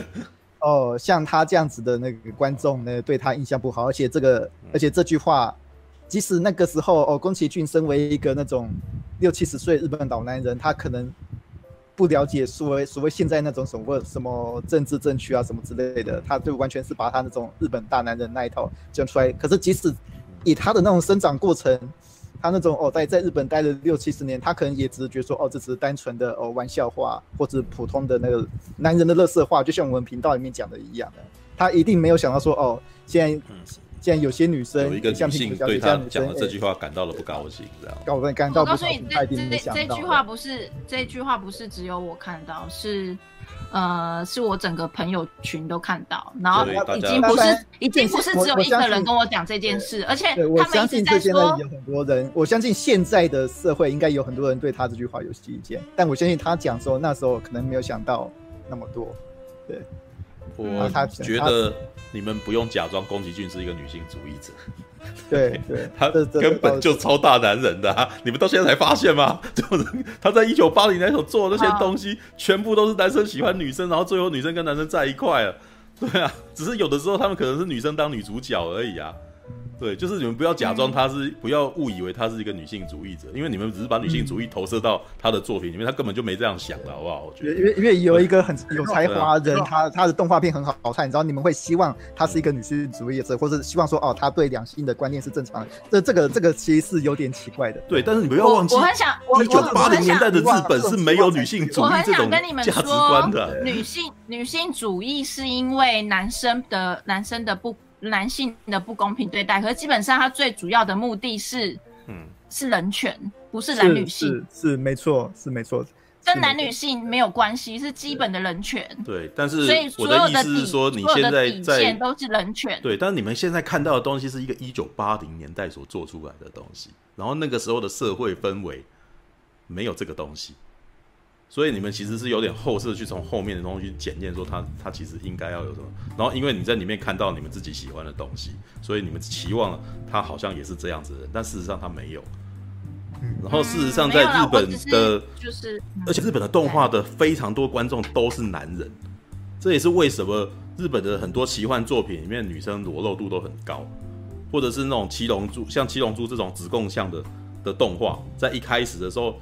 那个什么布马这个角色还常常把他的那个内裤拉出来，还常常让那个什么露胸部，然后就是做那种男子男子就对女生做性骚扰的动作。因为在那个时代的社会氛围，这既然能够出现在儿童卡通里面，那你就可以知道日本的社会本来就是男性非常大男人主义，到现在还是。对，这一点其实一点都不，就是你们要认知到这件事情。因为我有拥有一个个人经验啊，我以前的那个什么。工作的地方其实会跟日本媒体单位合作，然后我们其实就有认识里面的一些呃台湾工作者，就是台湾呃台湾女生去那边，然后当那边的工作人员，然后那边的女生一定要为男生倒茶，为什么不能？为、嗯、而且是一定的哦，这是然后然后那个有一个女生只是不愿意，然后她后来就被 fire 掉了。嗯，就是他是世界，就是那个世界观，就是认为说女生就是一定要为男人做什么。对，倒倒倒茶还好，搞不好会被摸屁股。对，对，就是你，你事实上很多日本日剧也常常会有这种那个像松老太太只拍一个那种那个媒体工作那个当主播的，就是旁边总是会有人去捏他屁股，然后而且这还被里面当成一个笑话，就是一个笑料这样子。所以呢，嗯，在这一种环境中长大的宫崎骏，你期望他。讲你讲出不是女性主义的话嘛？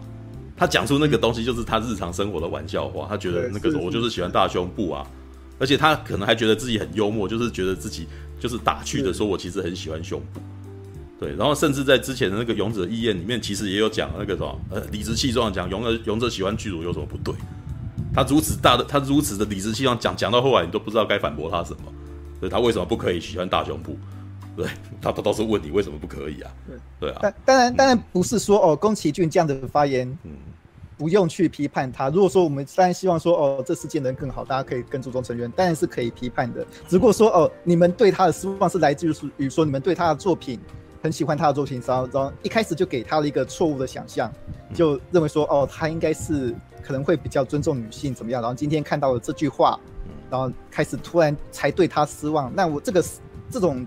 角度就有点错误，对，对，你们反而要开始理解说，哎、欸，他是一个哦，大概七八十岁那种从日本很大男人主义社会的那种一个人所生长出来一个老男人，嗯、那他可能就是这个样子的人。然后你想要改变他的价值，欸那个、你，你也可以试着去改变他的价值观，但是我觉得用辱骂是绝对不可能的。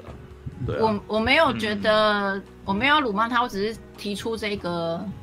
呃，你觉得他应该要看到的，应该要这样子，嗯、但是你觉得他其实非常，对，他的确让我失望。对，嗯，对，今天今天我学到零零八三最多一点就是零零八三的那个片尾曲很有情调的。你你只你只提了这件事情，然后接下来就开始提护照、欸、你还讲了，对，在喜安娜嘛，你还你还讲，对，你那时候贴给我那个、嗯、那个那谁啊？麦麦麦麦 Michael 的那个那个歌啊，嗯、然后就对，可是你讲了一句说很像什么捍卫战士的片头，我不太懂那一句话，我就所以我才说，那我先看完。那你看完是什么意思？还没有啊。来，我要继续讲零零八三。既然要独撑，然后那个每个人又拼命要这个。All right，今天没有零零八三有一个点会让我想要继续看，是因为它里面有一个系统工程师是女生。然后我就、嗯、我就我就看到那个女生之后，一个吧，我就想说，她有两个啊，啊就对啊，一个还做抽用哎、欸，是吧？对，我我就看到那个女生，我就觉得嗯好，我要继续看下去，就是看她是变成是怎么样这样，嗯，对啊，你继续看下去就会发现这真是很女性主义的一部片 OVA 啊！真的吗？我不点破，你就自己看下去。对，所有人，所有男性，所有大男人主义者都觉得这女的超鸡巴，但是因为她太女性主义了，好，真的、哦、没有了。对，你把它看下去就知道了。然后那个呃，零零八三啊，他在那我是不是要先逃走？不想听，等下被你破。还好啊，不会，不会，不会，不会。零零七九过了十年之后。然后做零零八三，所以其实这些人其实基本上从小是看着钢弹长大，所以他们其实想要做的东西，其实会把一些想要他们觉得可以再更写实的元素把它添加进去。然后这这个时候呢，他们呃又很又受到了捍卫战士的影响，真的很明显啊！捍卫战士一九八五年的电影，知道吗？然后汤姆克鲁斯在里面那个什么驾驶 F 十四，然后在那个航空母舰上面跟他的同僚之间的那种打打闹闹啊，然后成长的故事啊，然后这些东西全部在视觉元素上都被植都被移植到了那个 Top Gun，对吧？零零八三里面，就是有一个很明显的，就是那些人物的那个人设上面，突然间身上突然间出现非常多的的那个什么勋章，就是那种海空军夹克这种东西突然间冒出来，uh huh. 因为在之前呢。呃，阿姆罗就是零零七九里面的那个那些战舰里面的舰员，他们基本上全部都是穿着太空装，紧身太空装。然后在太空装之外，他们穿的军服也是那种紧身的军服，就是你会看发现他的裤子裤管那个什么都会看到他的那个什么小腿的线条，然后他会穿着高筒高筒靴这样。那个是那种人物设计造型，是一九六零年代的美国人对于未来。未来人类穿的衣服的想象，那个时候他们可能觉得，比如说像那个 Star Trek 最明显的 Star Trek 是非常明显的，就是那是六零五六零年代对于未来人物的想象。呃，像八零年代的那个什么星舰迷航呃银河飞龙就很明显，每个人都穿着韵律服，你知道很贴身啊，很贴身的衣服。然后那个什么那个材质就是那种那个什么，很像是我们跳现在跳那种那个什么。跳韵律舞的那种衣服，那种丝质的衣服，这样子。那为什么呢？因为《银河飞龙》的那个创作者在一开始做这个东西的时候，就说未来的人类是很完美的，每个人都身材都很精壮结实，然后很健美，这样。所以他们找了一群身材很好的人来演，然后他们为了要凸显他的身材，然后就会把他穿那种很贴的那种衣服。对，所以啊，我我知道你的点了。嗯，然后零零七九。里面的那个什么，当时的那种对未来的想象，就还留在这一种状态底下，所以里面的人其实都穿的那个样子。那可是到零零八三之后呢，他们其实有点呃受到当代的一些电影的影响。好了，其实零零七九也是受到当代电影影响了。事实上，阿波罗的造型，他的那个发型其实已经很像《星际大战》的天行者陆克。对，然后光剑的这些元素其实跟《星际大战》其实都有大的重叠。然后到了零零八三呢，它也是被当代元素给影响，所以你可以看到它的那个什么，它的这个片头曲啊，片头曲基本上那个什么，基本上就是一个，你可以说那就是把《捍卫战士》的前前面的开场那个两分钟，你知道把它机器人化，把它日本动画化，然后直接元素全部植入，你可以看到那种。那那它真的有受到它的影响吗？嗯，还是你自己的幻想？这是我归纳的啊，你自己可以观察它到底有没有影响，因为我没有办法见证当事人嘛，我没有办法，我没有遇到当事人，我只是我后来组织了一些东西，然后我提出来，我觉得他们有受到影响。那你有没有有没有感觉？Oh, okay. 对，我就说你，你有那么点感觉啦，你有那么感觉？你这样一讲就对啊，这到底跟很多学者去研究那个什么原始人是不是的社会文化是怎么样？那那个什么，嗯嗯，你没有去看到原始人，你怎么知道？对，也有可能，也是啊，对啊，有道理啊，我不知道，但是我只能提出说这是我的观察，对，嗯，好，我可以丢你，你问有没有？我告诉你，其实它最大的影响就是那个人设，对，等一下啊、哦，我找来给你看，哎、嗯，捍卫战士一九八六，OK，嗯，捍卫战士是一九八六，然后那个什么，我我我看得出来，因为你说那些制服什么的，我就瞬间就看想到那个汤姆克鲁，我点出来，然后你们就发现了，对不对？对。对，嗯，等一下啊，我直接，我这么喜欢汤姆克鲁斯。啊，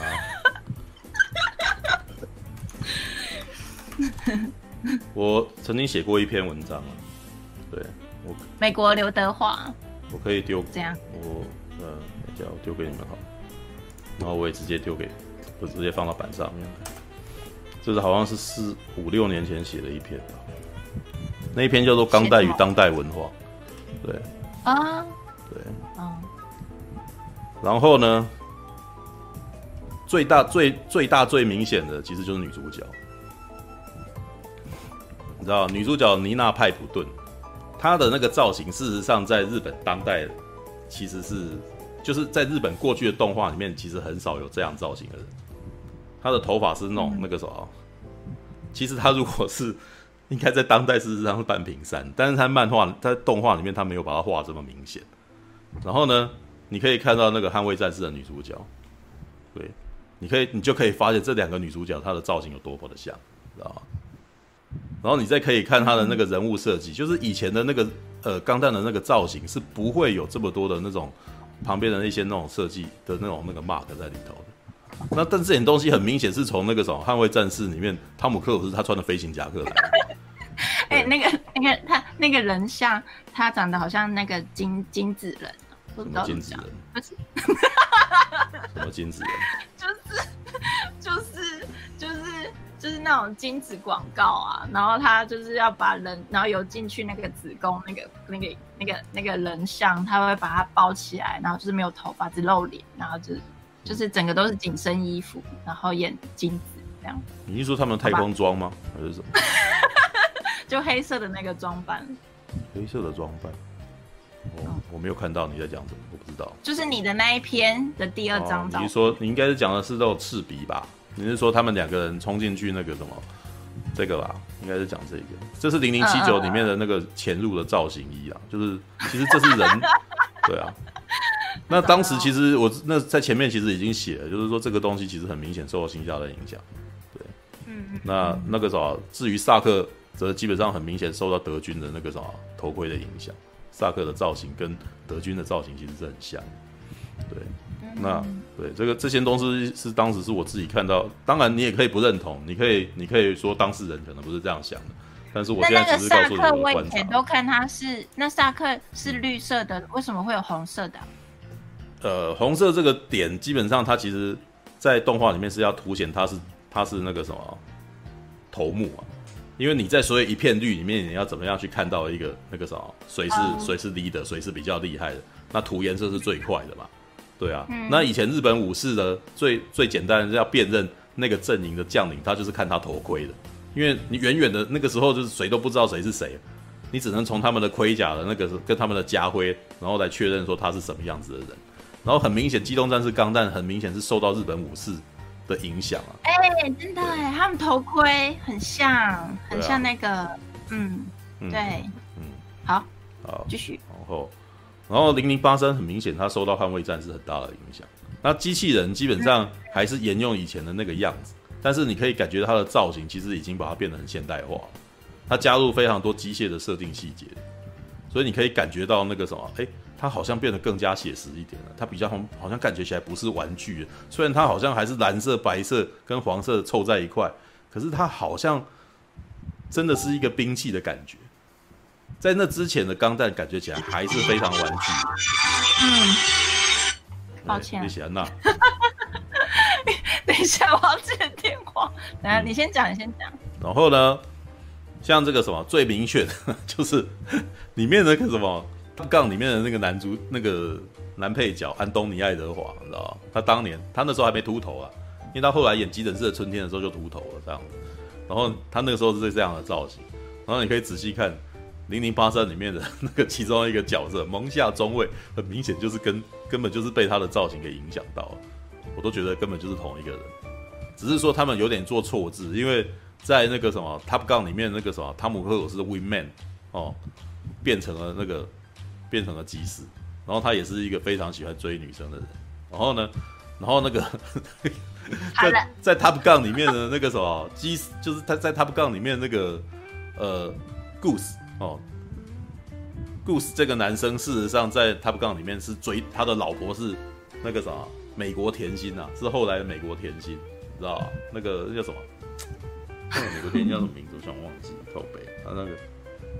让我查一下，那个梅格莱恩，梅格莱恩啊，当时还没有红的梅格莱恩，然后在里面是演那个什么安东尼爱德华的老婆，你知道吗？可是呢，到《机动战士零零八三》那个梅格莱恩的角色却是这一个，就是他的相对角色却是基斯的女朋友，是一个比他还要高壮非常多的那个维修员，所以一个女生维修员。然后在故事前面还有一段，基斯想要去追那个妮娜，然后呢，结果后来被那个什么，被他的那个他的朋友给挡住了。对，就是这这两个是非常强势的女生啊。然后呢，这里面呢其实还有一点错字，因为捍卫战士的故事呢。哦，那个是一个年轻小伙子爱上女教官的故事，然后呢，零零八三就做了一点错字，哦，那个男主角寇五五拉奇的，他是一个，他是一个那种很喜欢钢弹、很喜欢 MS 的那个试飞员，哦，这其实我觉得这基本上是把那个创作者把自己喜欢钢弹的个性投射进去里面，就很喜欢钢弹，一听到钢弹，然后眼睛都亮起来，然后听到那个有试飞。哦，有新的机器，有新的钢弹来，然后他一定要去看这样子，All right。然后当他过去之后呢，哇，这台机器人是那个啥女主角哦担任设计的哦，妮娜派普顿担任设计的，这这一点还蛮有趣，因为以往的钢弹，以往的机器人动画，通常机器人都是爸爸设计，你知道吗？以前呢有一种很不成文的类型规定是，父亲设计的机器人，然后儿子开上去。然后儿子要继承父亲的那个什么意的那个什么的的意志，然后去跟邪恶对打，这样就连刚《机动战士零零七九》一开始也是这个设定，就是男主角哈那个阿姆罗雷，然后他开上机器人，然后那个机器人钢弹是他的爸爸提姆雷设计的，对，只是钢弹的故事到最后那个什么，他的爸爸就是那个什么被那一段其实很囧啊，就当他开始跟机器人战斗的时候，然后那个什么。呃，殖民地的那个舱室破了一个洞，然后他爸爸就被吸到太空里面去了，知道吧？就那一段其实很讽刺，因为其实儿子儿子的战斗害死了父亲，这很有趣哦。这到后来那个 Z 钢弹里面也还有类似的一个命题，就是主角他的战斗，然后反反而把他的父母亲给害死，对，然后。但是，哎，你说的另外那个女生，我发我我现在才我我刚刚看了一下，原来她是女生，我以为是很高的男生。她是她是女的，你你真的没有认真看的，因为她在里面是女生配音的。对啊，我哦哦，我我都，你干嘛顺便那个攻击我啊？我没有攻击你，我只是顺口说出来而已。谁在攻击你？你就是没有认真看啊。好，好。好啦，来嗯，好啦。对于喜欢看钢弹的人，其他人都不认真，sorry。你很烦。对，是我的错。对，好。然后呢，呃，这个故事在一开始其实是，呃，在零零七九的时候的那个最后的决战，事实上吉翁军啊，就是在坏人这边其实已经输掉了。对，如之前为什么一直提到的《机动战士零零七九》，是因为在零零七九年的时候的一年战争，那个什么地球联邦军已经赢了，就男主角这边是地球联邦军了。对，那呃钢弹也是地球联邦军，然后敌人那边是吉翁军，吉翁军已经输了。对，可是呢，这个零零八三的故事事实上是在讲说，在那一场战争中输的人，他们呃觉得他们输得太不甘愿，他们决定要想办法储备力量，然后。给联邦军一个好看这样子，然后这个零零八三的一开始就是他们要给联邦军一个好看的的开头。啊，联邦军呢一开始就是制造了两台钢弹。啊，一台是 GP 零一，一台是 GP 零二，就一号机跟二号机这样子，然后二号机呢啊，里面在相信福音战士哦，对，你在看那个，嗯，对，是啊，嗯，然后二号机呢基本上是。呃，一个可以把一个可以发射核弹的一台很特殊的一种轰炸机体，对，就是它是特化型的一个机体这样子。然后呢，事实上在当时的那个世界观里面，这是违法的，这是违反国际法，因为你已经签订了条约，是你不可以，你不可以使用，就是没有任何国家可以使用核武器，因为这实在会造成大太大规模的伤害了。然后这违反人类的社会的那个生存的那个福祉，所以他们打仗打到后来，其实签了一个叫南极条约的一个条约，就是不可以再用核能，不可以再用核弹这样。但是呢，这个战胜国既然偷偷的做了这个东西，然后把它放在那个什么澳洲的这个特林顿基地这个地方，那连那个吉翁军的残党，就是已经那个什么那些输了的人。他们其实都已经变成那种游击队，然后变成恐怖分子，然后躲在躲在那个什么世界的各个角落，然后准备有一天我机会来的时候，我要给他一个好看这样子。然后这时候机会来了哦，就是他们发现了联邦军，然后他们已经战胜国，他既然还在做核弹，也就是说你已经赢了，然后你还想要再研发更厉害的武器，然后要压制我们这样子，所以他们决定要去偷这个。要去偷这个钢弹，你你看到的第一集基本上就是这件事情的开始。然后呢，嗯对啊、主角呢，他是一个试飞员。那澳洲当时是零零八三年，也就是说战争已经结束了三年，所以呢，整个自由整个地球联邦军基本上是非常的安逸的状态。你可以把它想象成全部都是台湾人啊，对，每一个人都觉得我的日日常工作那个什么例行公事都没什么那个什么，不需要特别担心。像我其实自己就是一个非常安逸的台湾，我骑摩托车钥匙挂在那个我的摩托车上面，然后我还是可以把钥匙拿回来的，没有人要去赶走它这样子。台湾真的是一个好地方哦。好，那法国就直接骑走。对，就是我们没有，我们完全没有危机意识的。那当时的那个什么，整个那个你你去看的时候，你会发现那个什么男主角所处的基地就是一个那种非常安逸的状态。然后呢，敌方的角色叫卡多阿那个什么阿纳贝尔卡多，你知道男人中的男人，你知道他在日本人还是找了一个叫大冢明夫的声优来配的，你知道这个男 这个人基本上他日常生活还是练空手道的，你知道吗？就是是真男人，他的声音是非常的粗，非常的那个低沉的，对，然后非常他在他就在里面是饰演一个那种非常注重武士魂的人，他是对于他的将的上司是非常忠诚的。对，然后呢，他对于他上司给他的命令，他是会毫不犹豫，那个什么，那个什么，付出生命就去执行它。对，然后呢，在这一种情况底下，他被下了一个命令，要把那个钢弹偷走。然后呢，这就是这个故事的一开始，就是一个武士魂的人，然后遇到一个菜鸟的故事。是普世普世普普世狼吗？还是反正那个那个男生对那个女生有敌意耶？哪一个男生对哪一个女生有敌意？普木什么狼的那个，就是寇普木少校，普木少校，寇武五拉奇少校。对他，他的日文发音叫武拉奇啊。对，嗯。他他对那个系统工程师有敌意。他没有敌意啊，在第一集的时候，他其实眼睛里面只有机器人而已。你知道吗？就是。可是他他在介绍互相介绍的时候，他就是那个那个，那是人机，那是他就北宋。我想说是北宋的原因很简单啊，因为他觉得对方小看他了。他认为他自己也是一个是也是一个试飞员啊，不过那个时候你你应该是那个时候有有 你应该是有误会，因为在第一集的故事里面，那个男生男主角基本上就是一个非常天真无邪，只要看到机器人就高兴的人，所以呢，他看到东西问东问西，然后另外一边女方的感觉是说这件事情是个机密，你们两个小兵过来随便乱问这件事情很危险，对，就在他们两个在争执的时候呢，阿纳贝尔卡多就走进来，然后他穿着少校的衣。他他好像是穿着上尉的军服，然后两个人就就呃，这就是这也是反映了那个地球联邦军那个世界，他们对于阶级制度其实是非常僵化的。他们只要看到那个人，然后立刻就他穿着比他还要高阶的军服，然后他就就不敢什么都不敢讲了。对，然后卡多就是真的是趁这个东西，然后就直接大大大的坐上去，然后坐坐上二号机，然后就开走啊，然后所有人都吓坏了，都想都没想过，竟然会有人做这种事情嘛。对不对？然后、故事其实就你如果只看第一集的话，第一集的最后就是结束在他们特林顿基地，然后被旁边的几个游击队大举的攻击。然后呢，啊、那个普木哦，普木红靠乌拉奇少尉为了要把那个二号机抢回来，他去搭上了一号机，结果搭上去了以后发却发现自己根本实在太菜了。他在打的那一段时间根本就那个什么，完全怎样都打不赢他。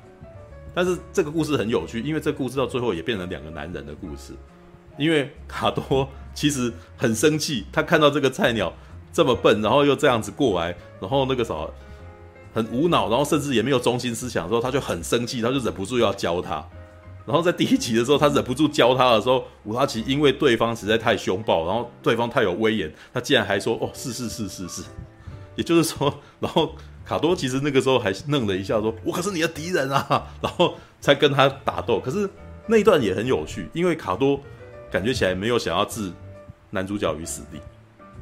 总而言之，就是他打，感觉起来是没有办法对这个人下重手啊。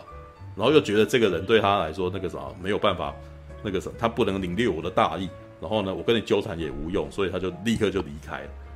可是呢，这故事零零八三的故事在初期呢，其实已经在这个菜鸟的那个军官里面脑袋里面抹下一个一个不能够那个啥，前面有一个非常高的山，他想要越过了。对，这个其实有一点影射到他之前的那个作品，因为零零七九里面呢的男主角，他其实有去探讨男人为什么要战斗这件事情，你为什么要开机器人打仗？因为以前的那个什么，以前的机器人动画的主角其实一直以来都都是为了正义而战的，哦，他们都是很热血，为了正义而战的，对。然后呢，所以那个都没有什么理由，都没有什么原因，反正对方是很邪恶的，我就是要击败他这样子，对。然后呢，可是到了机动战士钢弹的时候，开始出现一些不一样的一些，开始出现不一样的探讨，就是男主角阿姆罗呢。你知道为什么我会把我家的猫取名叫阿姆罗吗？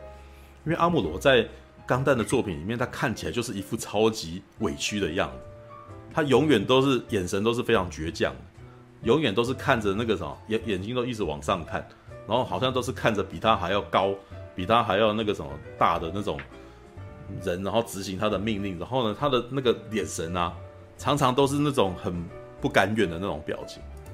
这边应该有一个阿姆罗的表情，你可以看到他的那个什么。其实安彦良和是真的很厉害，那个人设其实他这样子画，你就已经知道说这个人的个性怎么回事。他是一个很不甘愿，然后去搭上被逼着去开钢弹的人。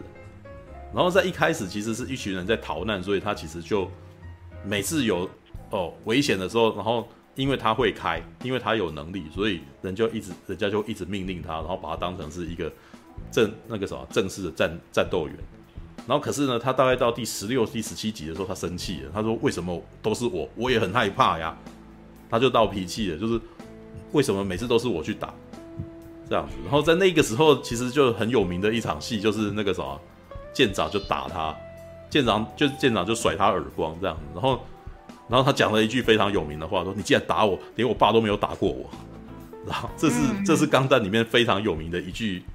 一句那种闹脾气的台词，对，那可是其实他已经很，这是在日本的那个什么机器人动画一个非常反常的，就是他很少有一个机一个主角不愿意去开机器人，然后再探讨自己为什么要开机器人，然后这个故事后来他们写了一个让他去开机器人的理由，因为他后来离家出，就是这个人因为。其实阿姆罗对于钢弹的个的那个什么情愫是非常复杂的。他其实对钢弹这个机器人又有一种占有欲，他又觉得只有他能开。可是呢，他又觉得旁边的人很不尊重他，每次遇到麻烦的时候就叫他处理这样子，所以他其实也觉得很不被尊重。所以他到最后呢，他离家出走，他离开那个战舰，然后那个什么就逃兵了。而且他逃兵的时候开着钢弹走这样子。看，这其实基本上军队里面是非常大逆不道的事情。你带着枪，你吸械逃亡了这样，而且你拿的是人家的是非的那种，呃，超新锐兵器就逃走了这样子。然后呢，他在逃走的那一场戏里面，他遇到了一个他很仰慕的人，基本上应该是他在沙漠里面呢，就是遇到了一个那个什么对方敌军的那个什么的的部长的的那个部队长啊，叫兰巴拉尔。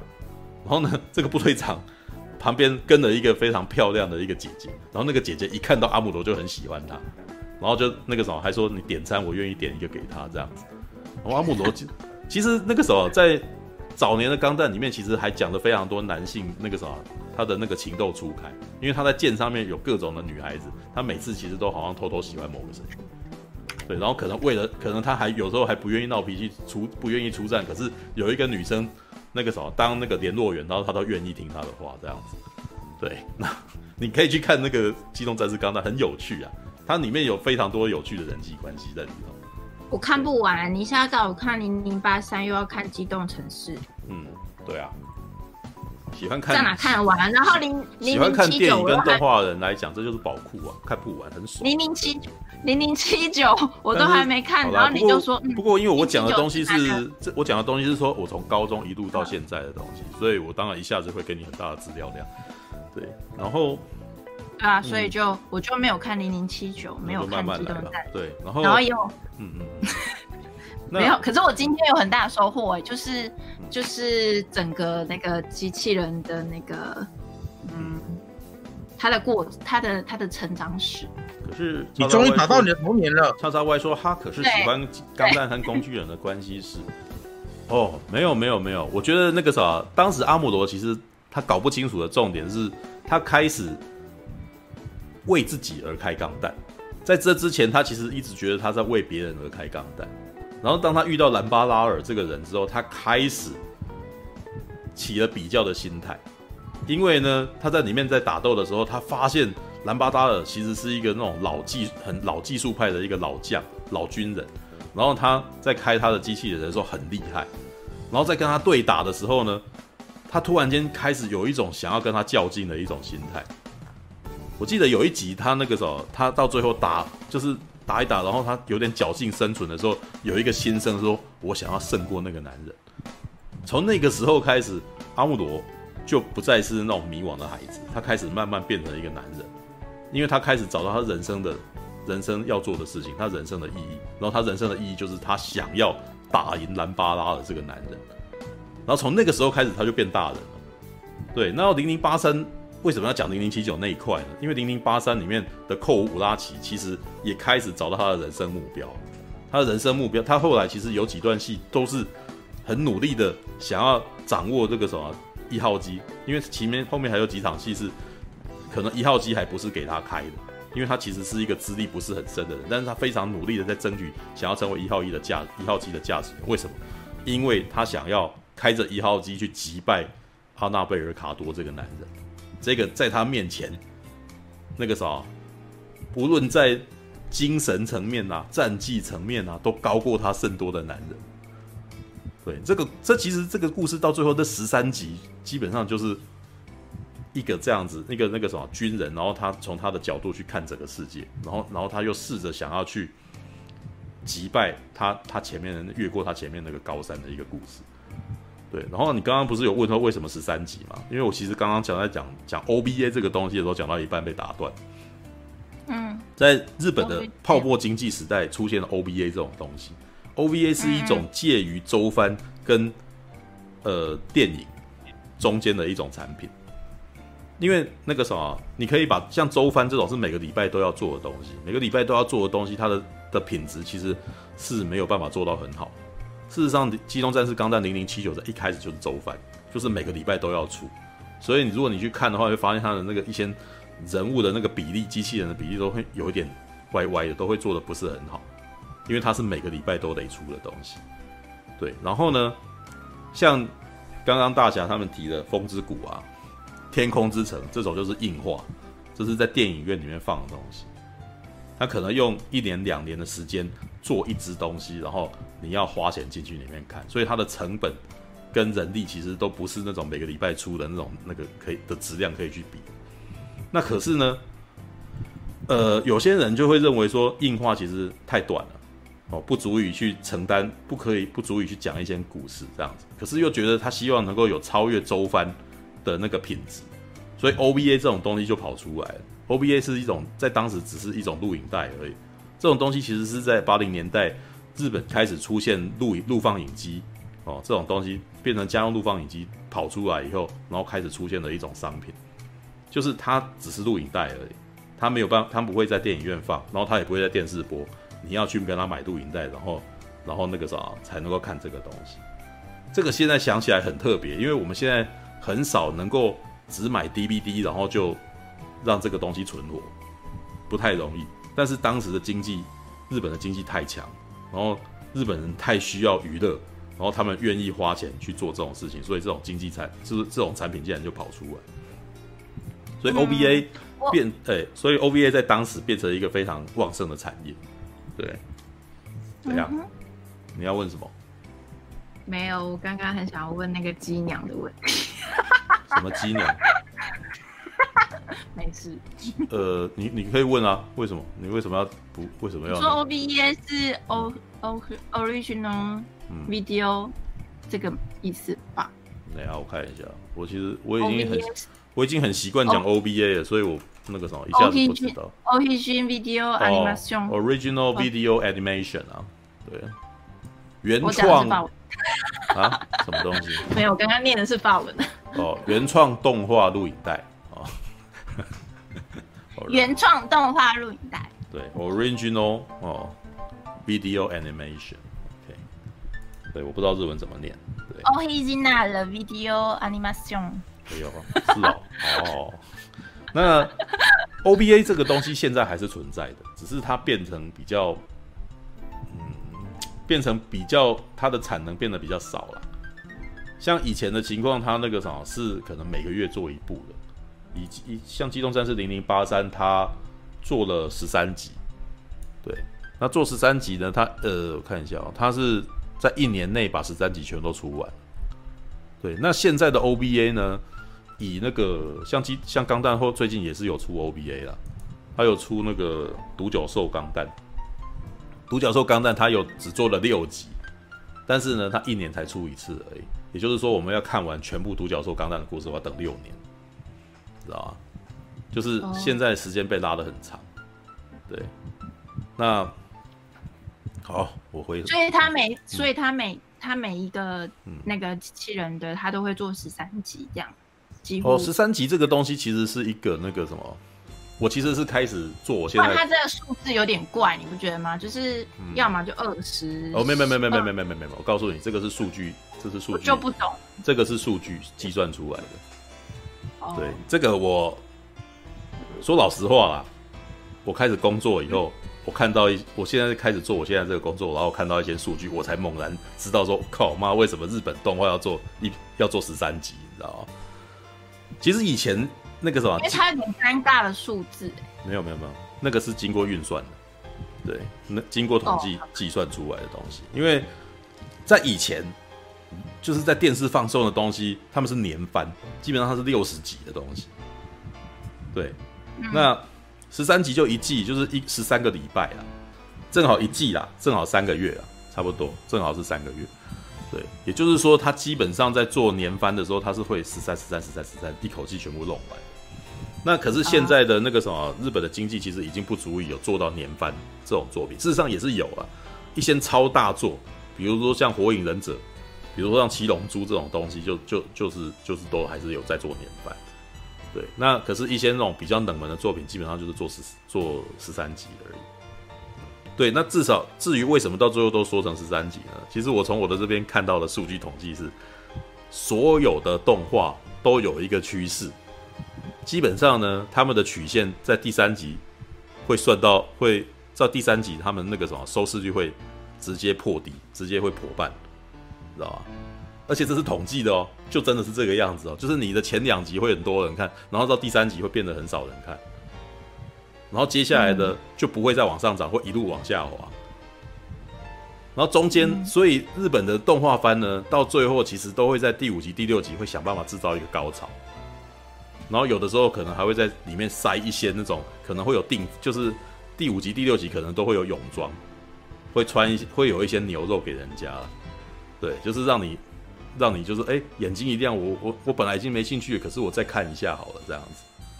对，那这是就是为什么那个啥，到最后会越来越越来越公式化的原因，因为为了数据的那个啥，为了让那个数据把它再涨起来，然后它必须要制造一些话题，所以在每一几集的时候，它要制造一些新的戏嘛，然后可能到某几集的时候就休息一下，这样子，你知道吗？All right，嗯，那这也是为什么后来为什么不做二十集？做十三集，因为十三集基本上也是一个他们到最后能够承受的极限，再多那可能就会那个什么，他可能在预算上面的那个，你那个你的那个曲线已经拉到这么低了，你还要再往下拉吗？所以这也是为什么一些比较小型的实验作品都只只会做十三集，就是只会做一季而已。对，能够像一些那种动漫番，一些那种比较稍冷门的动漫番。稍微有名一点的，能够做到第二季已经很厉害了。能够能够有那，比如说像那个呃，进击的巨人其实算是超红番了。比如说像是那个，果然我的青春超级红、超级热的热的那种故事啊，像进击的巨人啊，然后像是那个呃，我的英雄学院啊，这种都是超红、超有名的，就是当下其实是大热门的东西。那有一些轻小说改编的。轻小说改编的动画，它可能它是会做实验性的，先做一先做那个什么一季给你。那轻小说是怎么回事呢？轻小说事实上是一种，事实上在日本在经济还很好的时候呢，很多东西是先画漫画，然后由漫画去改编成动画的。可是呢，到后来经济萎缩以后，其实很多动就是看漫画的人也越来越少了。然后呢，于是轻小说就跑出来了，因为漫画基本上是用画的，所以你的那个成本还是过高。轻小说基本上都是剧本了，就是一个剧本书，一个很简单的故事这样子。然后里面你可以很简单、很轻松的把这个故事看完。然后里面的东西，感觉有的时候其实只是一些青春校园喜剧，有些时候是很脑洞的东西这样子。然后如果你如果它的销量不错的话，这个时候呢，因为他们甚至连画漫画都没有，他们当时在那个什么轻小说可能是会画人设，会会画画那个封面跟插图，找绘师画封面跟插图，然后在里面先做好人设。那如果你如果你喜欢他，然后他有一定的那个什么收视一一一一定的销量，然后他们可能就会去做一季给你看看这样子。这个其实后来有人做了一，也有一个轻小说叫做《如果有妹妹就好了》，那里面其实就是在讲他一个轻小说作家他的东西如何被改编成动画，中间还会讲一些那种，对他还会再讲一些那种内容这样子，对，然后嗯嗯，这基本上这也是一种经济。就是那个什么经济不好以后，然后那个什么的一种试水温的一种东西，你知道？轻小说已经是剧本了，然后里面已经有人设，如果他受欢迎，接下来就做动画这样子。那很有趣的是，机器人动画在最近这十年内也几乎快要没有了。你可以发现日本日日本的动画基本上以那个美少女为主，对，然后机器人机器人动画已经越来越少。那那个机娘是什么时候开始？应该是舰娘吧，你讲的应该是舰娘。对，因为在之前其实就已经有绘师会把美少女跟机械人这种男生都喜欢的东西把它结合在一块。像以前像钢弹，其实就是很早期就有人在做这种事情的。应该想钢弹娘，说新福音战士算吗？不是，不是。那种东西是一个独立的东西，像像你讲鸡娘这个东西是一种那个什么吧？是我刚刚看到那观众打说鸡娘，然后我就非常好奇，他到底是那那那那他最初的点是从哪里来的？最初的点哦，最初的点就是像钢弹那种东西，其实非常非常的受欢迎。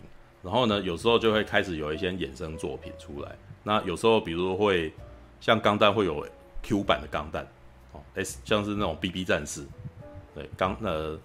那他有做成动画吗？就是没有没有没有，就是那个时候因为会有非常多的，那个时候会有很多的那种动画杂志，然后动画杂志可能会邀请一些绘师去做一些那种比较特别的一些设计，然后这些设计其实会就是满足一些那种那个什么读者他们的喜好。那如果他真的受到太大的欢迎，他真的有可能会去，他真的有可能会被作品化。对，那像这个东西一。事实上，在八零年代、九零年代初的时候，就已经有这种东西了。那个当时有一个绘师叫名贵美佳，然后他就开始把钢弹跟美少女画的画结合在一块，一个漂亮的女孩子，然后她身上穿满了盔甲，因为本来钢弹就是一个那种武士盔甲的延伸呐，所以他等于是有点把这种东西弄起来这样子。哦，我忽然觉得我好像找到创作的东西，没事。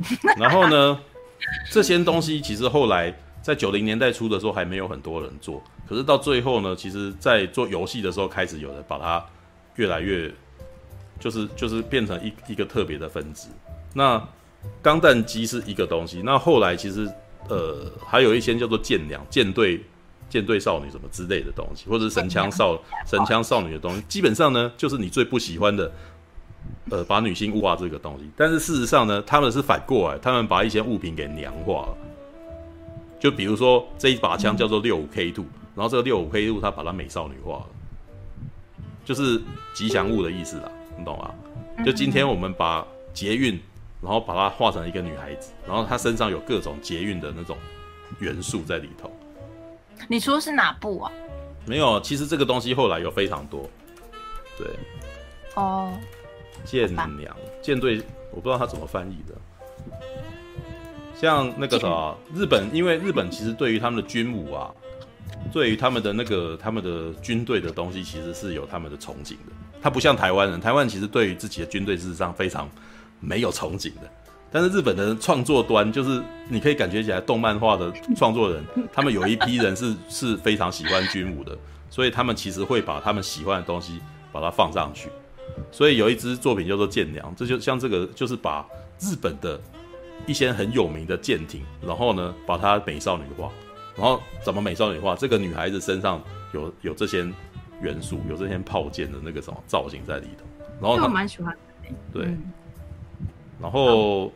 最近有非常多的那个什么同人志，其实基本上都是画这些美少女，然后跟哇跟提督发生关系。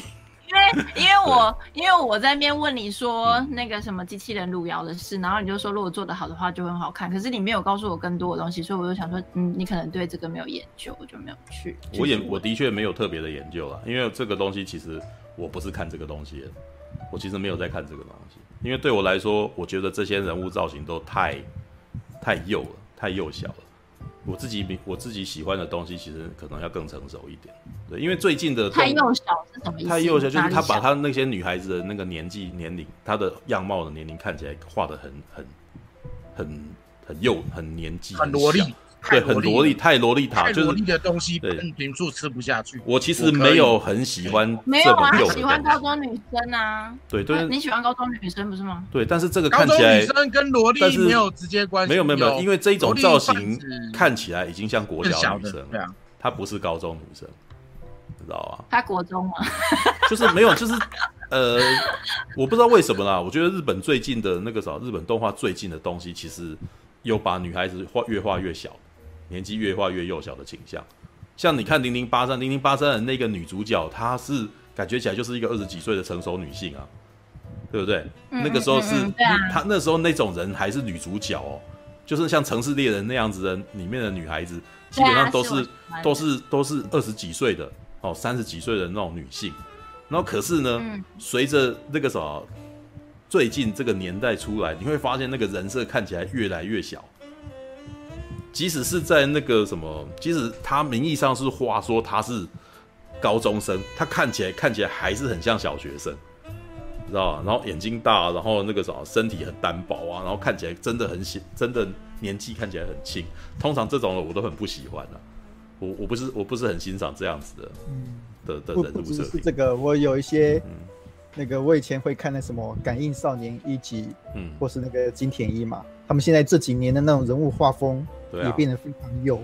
金田像金田一，他当时也是高中生，可是他的那个人物比例其实看起来就是比较年纪是比较大一点，比较成熟那种画风这样。对，这也是我其实现现在很多当红的动画，我有的时候没有那么喜欢的原因。即使是那个什么《刀剑神域》这种的，我其实也没有很喜欢里面的人设。像是那个从零开始的异世界的雷姆，我其实也不喜欢，因为对我来说他们。的那个人物造型都，哎，你说的是人设还是画风？呃，画风应该是说是画风，就是他的。我想说人设不会吧？对啊，就是人设画风，人设画风。因为在我眼中看起来，好了，雷姆，雷姆这个女生，她的型，她就是一个五口嘛，就是他们其实日本会把所有的那个人物的那个都会把它刻板印刻板化，就是他会把它系统化，所以雷姆。她是一个不讲话，然后很温婉的一个女性，然后她蓝头发是蓝色的。基本上，这如果在一九九五年就是林波林这样子的人。可是你可以看林波林的画风跟雷姆的画风，你就可以发现他差的非常非常多，你知道吗？那我为什么不喜欢？因为九五年的时候，呃的林波林，他们其实在画绘画的那个线条，它的细节上是很多的。我其实会觉得这种东西画起来很美。那可是呢，到了雷姆，他这种他因为可能是周番或者是成本降低的结果。她看起来线条非常的简单，然后你要说她是画的好的女孩子，或者是让我觉得有喜欢的，我其实没有很棒，我就是不喜欢。桂正和很多吗？没有，桂正和是呃，好了，桂正和的女孩子脸是有的，但是呢，就是她就是非常符合那个巨乳萝莉这种概念，知道吧？就是身材非常，比较偏向高中生啦。对，如呃，桂正和的作风画风比较偏向高中生的感觉。啊、我觉得，对啊，桂正和的线条，它比较那种有点性感的那种那种线条。桂正和的特色是，他在他的女孩子的脸其实还蛮有的，但是呢，他的那个什么人物的那种曲线，你知道吗？胸部啊、屁股啊，他把它画的非常的，嗯、应该是说他的细节很多，所以让你觉得甚至有一种，你甚至会被 turn on，你甚至会觉得有点色气的感觉。嗯，对。桂正和画的跟那个那个城市猎人的男女生有一点不一样吧？完全不一样。哪里完全不一样？非常多、啊。如果我跟你讲，如果如果城市猎人画的是熟女啊，桂正和画的就是幼女。我我这样看他像，就是有一点一样的道理，就是就是他看机器人都长一样的道理啊，就是他还看的比较，就是他也没有办法去区分，没有办法，这个这个我能够，我我我跟你讲，我能够理解的，我能够我完全能够理解为什么会有这种想法，因为因为当我在看，他有一点少女风嘛，但是嗯嗯嗯，没有他的他的肢体没有拳头硬了硬了硬了，没有没有他的人物肢体。没有那么纤细啊，就是少女漫画的拳头啦，硬哎硬的拳头。啊，好哦，好啦，不像，好啦，不太像啦。就是我这样瞬间看的时候，因为他画那个艺术博士都这样吗？哼，地图炮开起来。没有啦，不要这样讲。烦哦，那个只是他们在接，他现在讲的话只是他第一次开始认真去接触，第一次开始闹他很好玩，你不觉得吗？能够闹苹果是超好玩的事情，不觉得吗？吵死了！我们来玩一下苹果吧。嗯，然后呢？你要说没有？我等你们讲完。因为我要讲话很辛苦，所以我决定等你们话讲。对啊，有一个那个猎人啊，所以就李刚林讲的不错啊。他就是那个提出说，那种八零年代那种那种造型都比较偏向欧美体系，然后后来泡沫经济后面后面之后，男性深邃美。的审美观也开始偏向哦，中萝莉、巨乳萝莉这种东西爱好开始走起来的。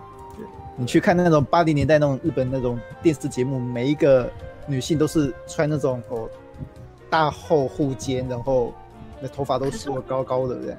没有那个是那没有那那样子，是因为那是当代的流行元素。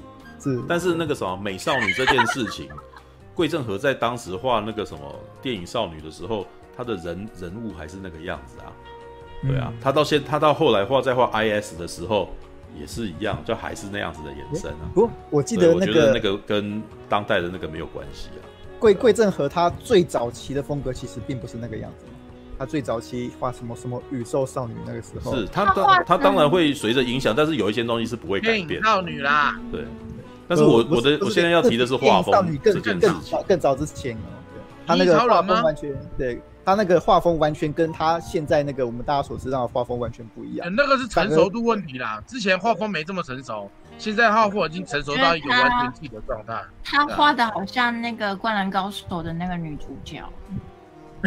也 哪里有啦有啦有啦。已经比城市猎人已经比城市猎人像了，已经比城市猎人像。那如果你说赤木晴子，赤木晴子比较接近桂正和了。他的 如果你在团，对，对对对，团你那个不行不行不行不行不行，我不行。如果你说晴子跟阿香长得比较像，我还可以接受。可是我不知道那个女生她画的是谁，她画她画了一个桂正和。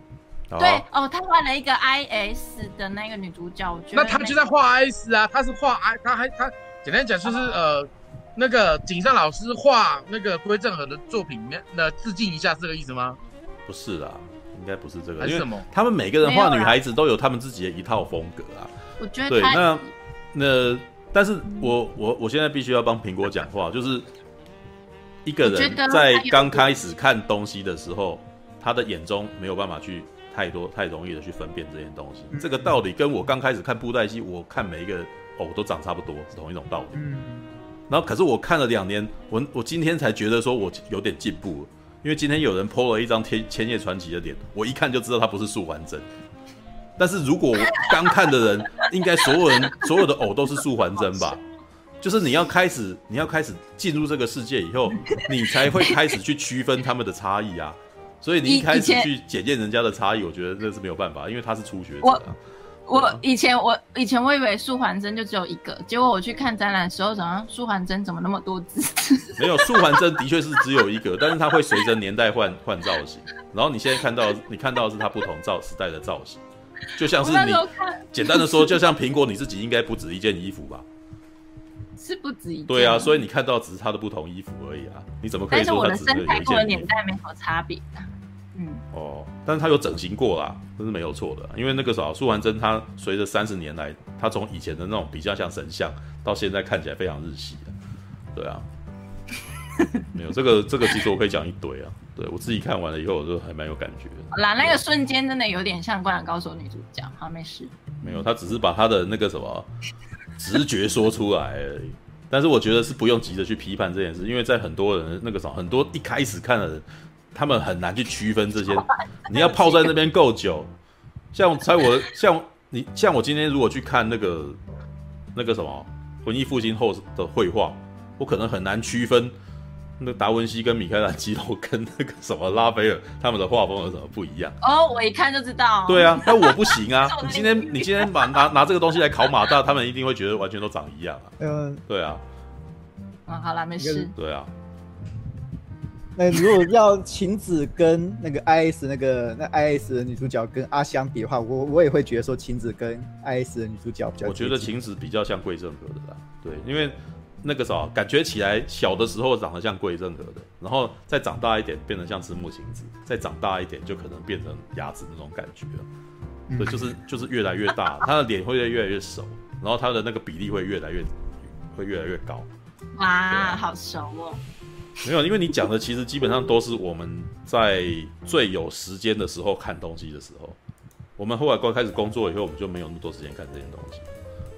可是这些东西全部都是在我们高中的时候看的东西，所以我们其实有大把的时间去研究这种东西，对，right。然后而且这些东西全部都是少男的东西，所以还那个啥，每个人其实都等于有很容易就可以如数家珍了，对啊。目前的进度在第一集，我觉得我也只能够讲到这边吧，零零八三我也只能够讲到这边而已，因为零零八三到最后其实有点，他还插入了各种。我原本要看完十三集，然后跟你聊的，可是我就是还有别的事要做，所以就没有。嗯嗯，刚离开基地而已。其实我刚刚讲的其实只是那个一个男生，然后想要胜过另外一个男人。但是故事写下去以后，他开始插入各种一个，他发现他自己在一个组织，一个弱小的，应该是一个弱小的人，然后在整个组织当中的无力。大概到第四集以后，第四集以后开始变成有点像黑色电影般的故事。有点像《银翼杀手》那种东西，就是他发现他在一个组织里面，然后呢，他他发现他的环境其实是一个不是一个，是一个甚至可以说是一个邪恶的一个单位，然后可是他对抗的人呢，可能有的时候还有很多点，还有很多那个什么，很多热忱，可是可以让他他还有好多哦，他还有那什么机动战士高达 AGE，机动战士一年战。现在你你现在就是什么都不要管，这怎么那么多啊？还有什么末世录？哦，因为拍了一部红了以后，他们在想要再制造成功模式啊，所以在同一个世界观里面可能会继续做钢弹，甚至那那个末世录是我理解的那个末世录吗？不理解，不是，他只是取了一个一样的名字而已，所以不要把不要随便把圣经套进去里面，对，对，不要不要有错误的期待。像阿玛加顿是布鲁斯威利炸炸鱼那一对啊，就是他们会把很多，基本上他们会把很多话放进去，然后那个什么，给他一种氛围。但是他可能，也许你真的很熟读，你可能会觉得有些东西好像有像。对，哦，那我觉得我不用再特别讲太多了，就是零零那个时候，等到你后来那个时候有看完，可以再聊更多了。我觉得现，而且现在都已经讲到一点四十五分，对，就是有人一直不断歪，一直就是一直不断歪，然后我努力的把它歪回零零八三，然后接下来又跪正和了一下这样子，对，然后再见两了一下这样子，OK，All right，破处我那个什么怪胎，我觉得我是没有办法念，没有办法讲啊，对，这好像也不是我讲的，那个是谁看的？那个是呃莫卓看的，然后他现在下线，我想他睡着了，对。然后，可是我还是怪胎是什么？好，我讲完《机动战士零零八三》了，对，那个啥，但是我不代表这是唯一的一次，我一定会继续讲零零八三的。那个啥，因为才才因为那个啥，一来他还没看完，二来我才讲了第一集而已。但是我现在讲别的东西，其他人都没在，其他人根本不看。我真的，我真的建议大家可以去看啊，因为你们看完以后，你们就绝对不会后悔了。因为我为什么推零零八三，是因为零零八三的作画非常的漂亮。它既然是 OVA，它是一个介于那个什么电影版跟那个什么周番的东西，然后你就会发现它的那个机械，它的那个动画的那个什么绘风啊，到达了一个很惊人的水准。因为机器人，我那时候为什么会那么喜欢这个东西呢？因为他在画的时候，以前的机器人其实他们在画的时候，每一个时代他们都会有一些演变。那在 Z 钢弹时代呢，他们开始知道光影，他们开始试着在机器人的身上加上光影这种东西。对，然后只是当时他们的光影其实是比较想要把它画的亮晶晶的，你知道吗？我来找一下。亮晶，亮晶就是他们会在，呃，等一下哦，因为我现在很容易就会找到一堆模型，但是那不是我想要的东西，我想要看到的是画。对，对，苹果你也可以去看那个《魔神英雄传》啊。对，《魔神英雄传》。魔神英雄传，但是《魔神英雄传》是子供像的东西啊。对对对，很可爱啊，就是他那个不同的东西。对，要要呼叫机器人，还要先去打公共电电话叫他起床的。哦，是哦。对。啊，那个我找到那个钢弹 info 了，就是只好直直直接从那个什么官网来贴东西。事实上，那个什么官方事实上对这种东西其实是非常敏感的。哎、欸，其实魔神魔神英雄传我看过啊，嗯，我看过，嗯、看过。呃，好。事实上，我贴这个东西来是非常危险。我曾经在很早之前我就已经想要做这种东西，只是我只要一弄立刻被 ban。对，所以我没有，就是我只要一贴钢弹的东西立刻被 ban 掉，就是因为那个什么钢弹呃钢弹的官方啊万代事实上对于他们的那个画面。非常敏感，只要你一用，我就认定你侵权这样子。对，所以这就是我说为什么，所以我就说要合理使用啊，合理使用我们比较有权利，不然我们很难讲，知道吗？为什么？为什么敏感？因为你用了版权啊，用了版权画面。只要你他已经他当时是敏感到你只要一出现，他立刻就说你侵权了。那你怎么知道他敏感？你是你是你是在。我不知道你在，你我不知道你，我不知道你现在是，我不知道你现在这样讲是什么意思？你是想要？我们现在想说，你是不是想歪楼？你知道吗？对啊，我我觉得我不太了解你为什么要这样问我。苹果，苹果每句话都有歪楼。你是想要呛我吗？我不知道你什么意思。对啊，我你，呃，你敏不敏感？对，你是你是敏感的。你是国语不好，还是你只是想要惹我生气？对，你喜欢哪啊？嗯，因为对方很大。你听我哦，哦，好，我要继续讲了。我是说，你怎样察觉他们觉得你觉得用的这个图会敏？因为我只要一用，他就把我挡掉，他你他还不敏感吗？就还是你对敏感这件事情，你有别的想法吗？对，束束胸一用，然后万代他就火，你知道吗？你喜欢那？万代就很敏感。触碰它就敏感，就是我一用它就立刻有感觉，不是敏感是什么？我一用它没感觉，它就没，它就不是敏感了。苹果有感觉了，对，那个万代一下子就硬起来了，那你没发现吗？对啊，我一用，然后它就立刻把我撤下来，就代表它立刻对这件事情很有反应啊。不是，我想知道缘由嘛，就是我不太懂。缘由，因为他就觉得这个东西，它版权的东西，他想要卖钱啊，所以一用他就认为只有他可以 po，可是他就是宁可。他宁可不拿来做广告，他也不想要做任何讨论啊，只只是说他只要一用到这个画面，你就要他就要跟你收钱啊，就是这么简单。是啦是啦，没错啊，对啊，日本人比较在意这个，像黑熊的频道就整个被删掉啦。对啊，哦，那所以我就说我现在放这个东西有风险的，然后你还不让我讲，你还一直问我说他为什么敏感？你想那，你想要惹我生气吗？你想那，反正就是反正就是触胸，他已经知道跟我道歉干，触胸他就已经被那个万代插过一次了嘛。事实上，在频道开始之前，我不晓得你们用了那些图之后是怎么样。我只是说那，那那何谓你会为什么你会这样讲？是你有被怎么了吗？还是还是怎样？就是我不知道你的我，我就有被怎么的啊？然后你还继续问，你是一起听阿伯的。好了，我要好，我要讲，对，不用歪楼好，我没有歪，我觉得这是很可以合理。好欢乐哦，超毒的，你知道？要要讲一个东西，他妈这么辛苦啊！一群不听话的学生在下面聊天，我要想想。对，好，我现在能够理解那个什么老师的痛苦了，知道吗？好，来露出胸部道歉。我现在为什么要定格在这个地方？你知道吗？你可以注意到。这个机器人，它是 NK Two 这个机器人，它的胸口，你有没有注意到它这边有画？它很敏感。没事。嗯，好。哎，那个你可以看到他胸口这个胸口这个地方。我要讲胸口讲多少次啊？你是可以。很像冷气耶，很像冷气一个窗口。你指的是说他的奶子吧？就是这边是透气口，对啊，很像冷气。是啊，是冷气啊，那边的确被设计成出风口啊。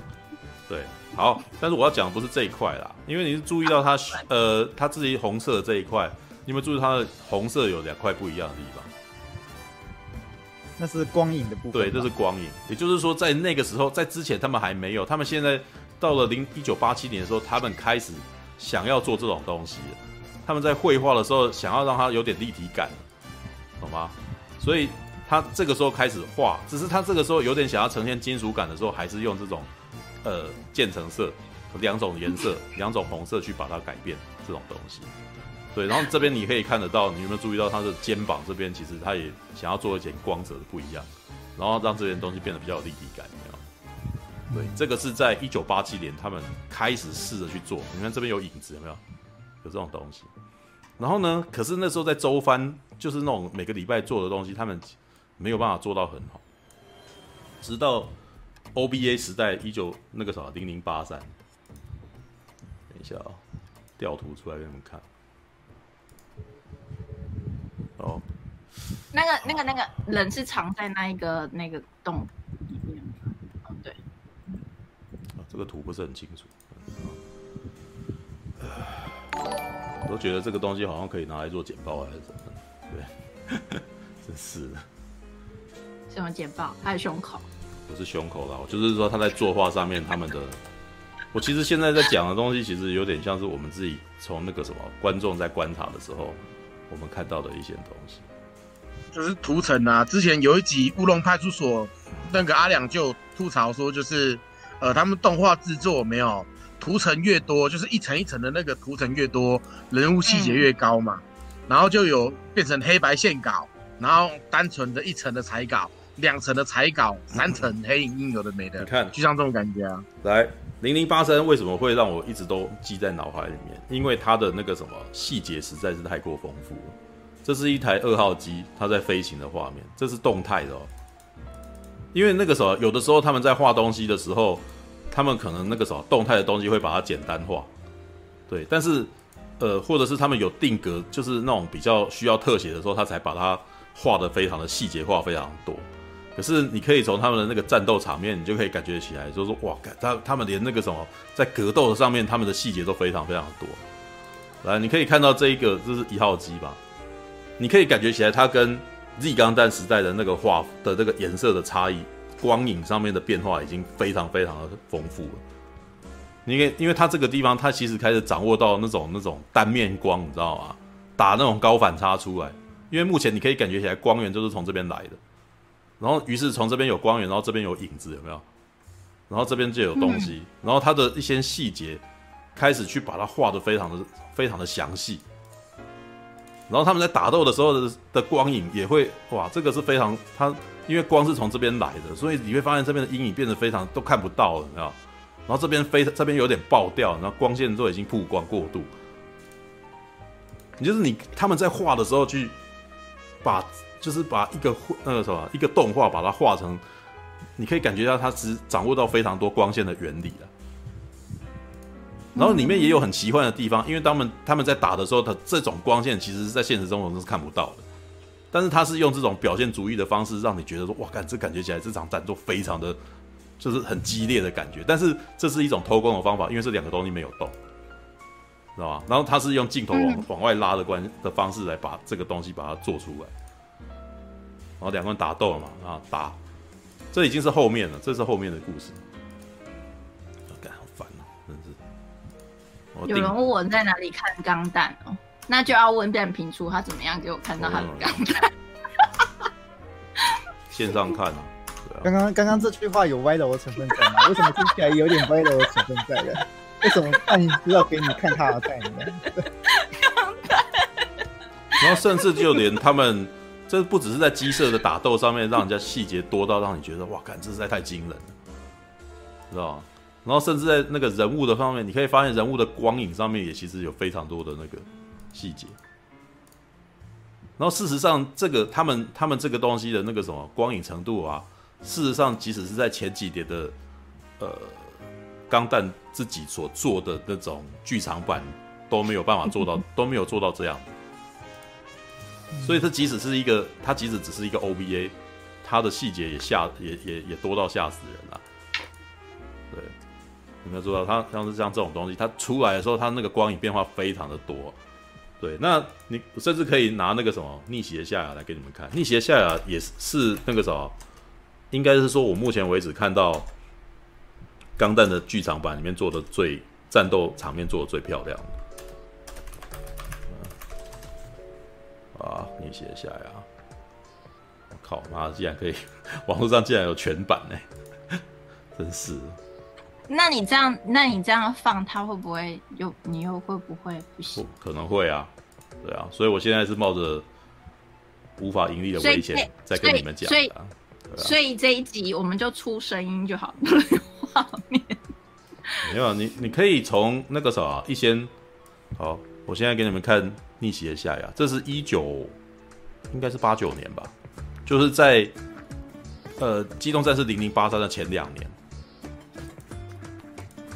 然后大概就是在阿基拉过后几年的东西，过后一两年的东西，然后你可以从那个啥，这个钢弹的动的那个光影变化，你就可以看到差差异差太大了。哎呦，好先进哦！机动战士钢弹逆袭的夏亚，基本上它厉害是厉害在它的动作很利落，它的那个画的那个格数非常的多，所以它的那个什么打斗其实是很流畅。然后零零八三的那个格数其实很少，所以它没有办法做到很流畅。可是零零八三的静态图比逆袭的夏亚还要强很多。你可以看到逆袭夏亚它的那个这个定格有没有，跟刚刚那个什么零零八三打斗的那个光影其实就差了非常多。这个我直接把两张拿出来比，你就会发现它们差异太大了。对，那这也是，是什么下呀？逆袭的下呀，机动战士逆袭的下呀，密集的下，逆袭的下，逆逆袭的麦芽，逆袭。的下，逆袭的下，逆袭的夏亚。All right，逆袭。你们你们应该已经，我我大概挑了这三张三三段影片给你们看，你们大概可以感觉到差别了。对啊，那 事实上，不管是逆袭的夏芽，或者 Z 钢弹，或者零零七九，我都觉得可能对于现在观众来讲，你们可能会觉得它有时代感，都觉得说啊，跟现在的动画比有差，然后可能不好看。但是呢，唯有零零八三这个东西是，反而是现代退步了，好吧？就是反而是现代的世界那个啥，因为他们的成本没有办法做到这么高，然后所以做到那个什么。所以没有办法做到像零零七、零零八三这样子这么高的细节。对，因为从两千年以后，日本的动画其实就越来越萎缩，所以他们已经没有没有这么强大的那个光影制作能力。因为我我如我即使是拿他们同等级的作品给你们看，好了，就是比如说像独角兽钢弹，好了，机动战士钢弹 UC 嘛，对。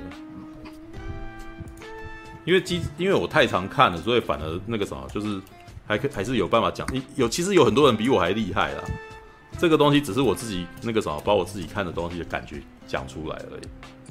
对，像那个啥，目前最有那个啥，你可以说这个啥，在成本最高的东西吧？对，就是机动战士。成本比较高，感觉好像是零零三呢，零零八三呢。嗯，对啊，你会觉得零零八三做的戏的那个啥质感很高嘛？对不对？嗯，对啊。然后我们可以从，然后它的那个立体，它的那个就是图图层比较多，嗯。然后你看，独角兽钢弹，哎呦，它也是有做光影啊，但是事实上它已经开始在做神功的事情了，因为他其实是用三 D 转二 D 来做的，所以它没有办法做到像绘图般的这样子的细节，你知道吗？所以，即使以现在的观点来看，我仍旧觉得《零零八三》是非常好看的作品，而且它的故事基本上是非常古典好莱，有就是它带有一种古典好莱坞影集的感的感觉。所以我其实非常的推荐，就是对你们来，对一般那个什么可能平常不看动画的人来讲，它其实是很好入口的东西。对，它也不一定是，它也不一定就是像如果你看零零七九，你可能还要回归，你要把它心态回归在以前看子贡这样的那种那种感觉，因为以那个时候的那个什么机器人打斗是比较像是武士对决的感觉，他们会有什么拔刀术啊，然后或者是有那个什么两人对峙的那种树木的感觉，然后打斗是非常厚重，然后到 Z 钢弹的时候，其实他想要把空战这个 空战这个概念导进来，然后速度感变得很。想要用那种快速的那种移动呃机器移动过画面的那种哦的方式哦，用空战的这个概念，因为里面的机器人开始会变形成飞行器了。对，那这个概念在最近的那个呃零零啊，机动战士钢弹零零里面也常常这样用。但是说老实话，我觉得那很没有张力。对，真的厉害，真的是逆袭的夏亚。他们其实是把格斗战，然后再加上空战，然后再加上一堆炸弹这样子散出来的那种。那种那个什么扩散的画面，然后让整个画面看起来非常有张力。对啊、嗯、，All right，好吧，我今天有人说什么叫我看 W，W 是什么？啊，机动战士钢弹 W，对啊，钢弹 W 啊。事实上，零零它算是呃对，因为零零八三的技术就是一九九一年的东西，它后来这个技术还是有被沿用。在一九九五年的时候，他们做了一篇周刊，叫做《机动战士钢弹 W》。然后，那基本上就是非常走少年偶像风的那个什么的。那钢弹 W，嗯，W 它是一个就跟零零零零八三是，嗯、呃，那个机器叫 W 对吧？好，对，那那台机器叫 W 钢弹，对、哦，感觉这集会被万代盯上，我也觉得会被万代盯上，因为我觉得我刚才想要把这件东西拿出来讲，就已经可能会被那个，所以我就说合理使用很重要。你如果想要听我一个一个把这件东西讲出来，你就必须要让我用这件画面，知道吗？我们而且我们在比较优劣的时候，没有谁好谁坏这件事情，我们只有在对。那如果你觉得我在讲他不好，你就你就堵住我的嘴，我就不能讲。那到底合不合法？可是我是觉得是，对啊，我是觉得可以用啊，我是觉得可以用啊，就是你又不是在讲什么。总而总而言之，目前台湾的那个啥价值观对合理使用，还是在于他们。还是在于他们的心情啊，对啊，因为像写论文的时候会用到一些图，然后那些图我们也是都会注明说这是都是哪里来的，哪里来的这样子啊。你只要注明说那些，因为你的东西是学术用途啊，对不对？哦哦，你有拿来盈利吗？嗯，没有啊。对啊，没有啊。好啦，因为现在我我我现在最大的麻烦就是我如果我在里面设有广告，我就惨了。对啊。对，但是我要如何存活呢？对不对？这是一个麻烦的事情。对，如果你要我讲这些，然后我那个什么，我我还要像我还要像仙女一般不食人间烟火。对，这就是我们最大的麻烦，就是你又要这个人提供知识给你，你又要他不业配，然后他还不能够使用有版权的东西，那他到底要怎么存活？那你要，那你要 怎么样？你要那我就去工作啦！我现在就只好当业余的，我是不是做爽？是啊，我的意思说，如果你要讲这个的话，是他要跟他们说，我要用这个图，对啊，的确是很多人认为，对对对对对，是啊，然后一定一定会有人这样讲的。但是如果人家不理你呢，你要不要做？就没有人就没办法做这个，这一集永远都开不了，因为版权方不会来理你，版权方也可以不理你，你越小他越看不起你。你觉得我今天去跟史蒂芬史蒂博寄一封 email，说我可不可以用一级玩家的画面？你觉得他会理我吗？对啊，他当然百万分之一会理你，很难说，很难说，对不对？但是说有九十九趴不会。那我这一集要等到他突然间想起来，然后还用中文回我这样。嗯，来，我我那个我要提供一个资讯，呃，那个以前那个都有所谓的影评书嘛，那个影评书很多影评书都是。上面几乎都没有图，对，对，就是说啊，你今天写什么教父的影评，就真的就一整篇都是字，然后要写什么星际大战影评哦，也是一整篇都是字的，对，他们其实也很想加图，对，他们，然后他们那那时候的那个书的编辑是真的有去问过，真的有去申请过，然后得到回复是可以，可能一张图要台币三万块钱。哦，真的，对，一张图，一张诶，你要用一张哦，星际大战的图，或是一张交付的图，或是一张终极警探图哦，用在你的书里面，一张你要付三万块钱。对，你你付个十张，那那个可能四五十万就没了，那那搞不好连印刷成本就就你的印刷成本就没了这样。对。那我有一个问题，它可不可以就是呃，譬如说我只要胸口的那个开门的那个图，然后它一张一张图，对，不管是什么图，那那就他就要三万块钱。对，那个时候讨价还价对他没有好处，他为什么要答应？对啊，你你为什么会有这样子的想法？反正他就是要赚。他会问你说这件事情对我有什么好处啊？你必须要让他觉得他也有好处啊。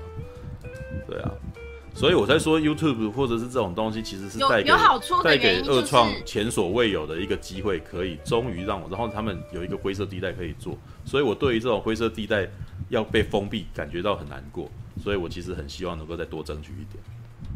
对，这就是为什么我其实每次发生这种事情的时候，我总是疾言厉色在讲这件事情的原因。All right, OK，吧，好吧。可是我认为这是传递知识的一个。对啊，但是他不这么觉得，他觉得你让我没办法赚钱了。我，你想要你想要拿我的东西来赚钱？不会啊，你这样一介绍，我就会更想要去看零零八三哦，零零八三他就是画的很细，我就想要看嘛。嗯，那欢迎你写信跟万代申诉。嗯，对。这这其实是另外一个问题，因为其实其实你要说哦，我也其实我也不希望说啊，以后我的作品会被人盗版之类的。但是现在一个我会遇到一个状况，叫假设我是创作者，但是我现在网络世界这么大，有一大堆的二创，势必会的确是有人哦假借二创之名在哦偷渡一整部片，因为我自己其实常常在，其实说真的，我自己也有在看那种。我自己也有在看日综啊，我的日本综艺节目当然都是盗版的，当然都是盗版。他们很多都是假借那种，他们都会做一些小小小手脚，就像二创一样的那种那种哦，他们都会故意加一些格子啊，那些有的没的，搞得自己像二创一下。呃，而身为版权方，我当然会希望说哦，那个有人也可以帮我合理使用是最好的，但是没有啊。太多东西的，这就是这就是你想要有这个东西，你就要觉悟，其实也会有这种人发生。对，变成说哦，我只能变成说哦，如果我是版权方，我只能用通杀手段。对啊，必须要用通杀的手段。我当然知道说哦，合理使用啊，东西有有效率，但是因为哦太多了，有太多哦，可能有些人是合理使用，但也有真的盗版，我要一个一个辨别，对我的成本而言太大了。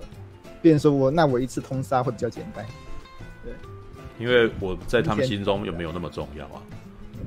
对啊，right，这这倒是其次啦。我只是说，我只是说，我只是说他，因为因为呃，你每一个出版的东西一定会有一群迷跟爱好者嘛。那那群迷跟爱好者想要宣传他的他的他的宗教，那是一种宗教也好，或是那种一种你的你喜欢的东西要传递。我觉得他们应该是不会，他们应该是不会，我不晓得，嗯，好吧。嗯我为什么会？我为什么之前要讲那些东西，就是因为有人出手来啊，所以我就不爽啊！我觉得你怎么可以这样子？对啊，然后对啊，然后大家接接接下来就会有人说你本来就违法，废话，我就是违法，对啊，嗯。但是如果你觉得法律不容改变的话，那为什么会有立法委员在那边改变法案？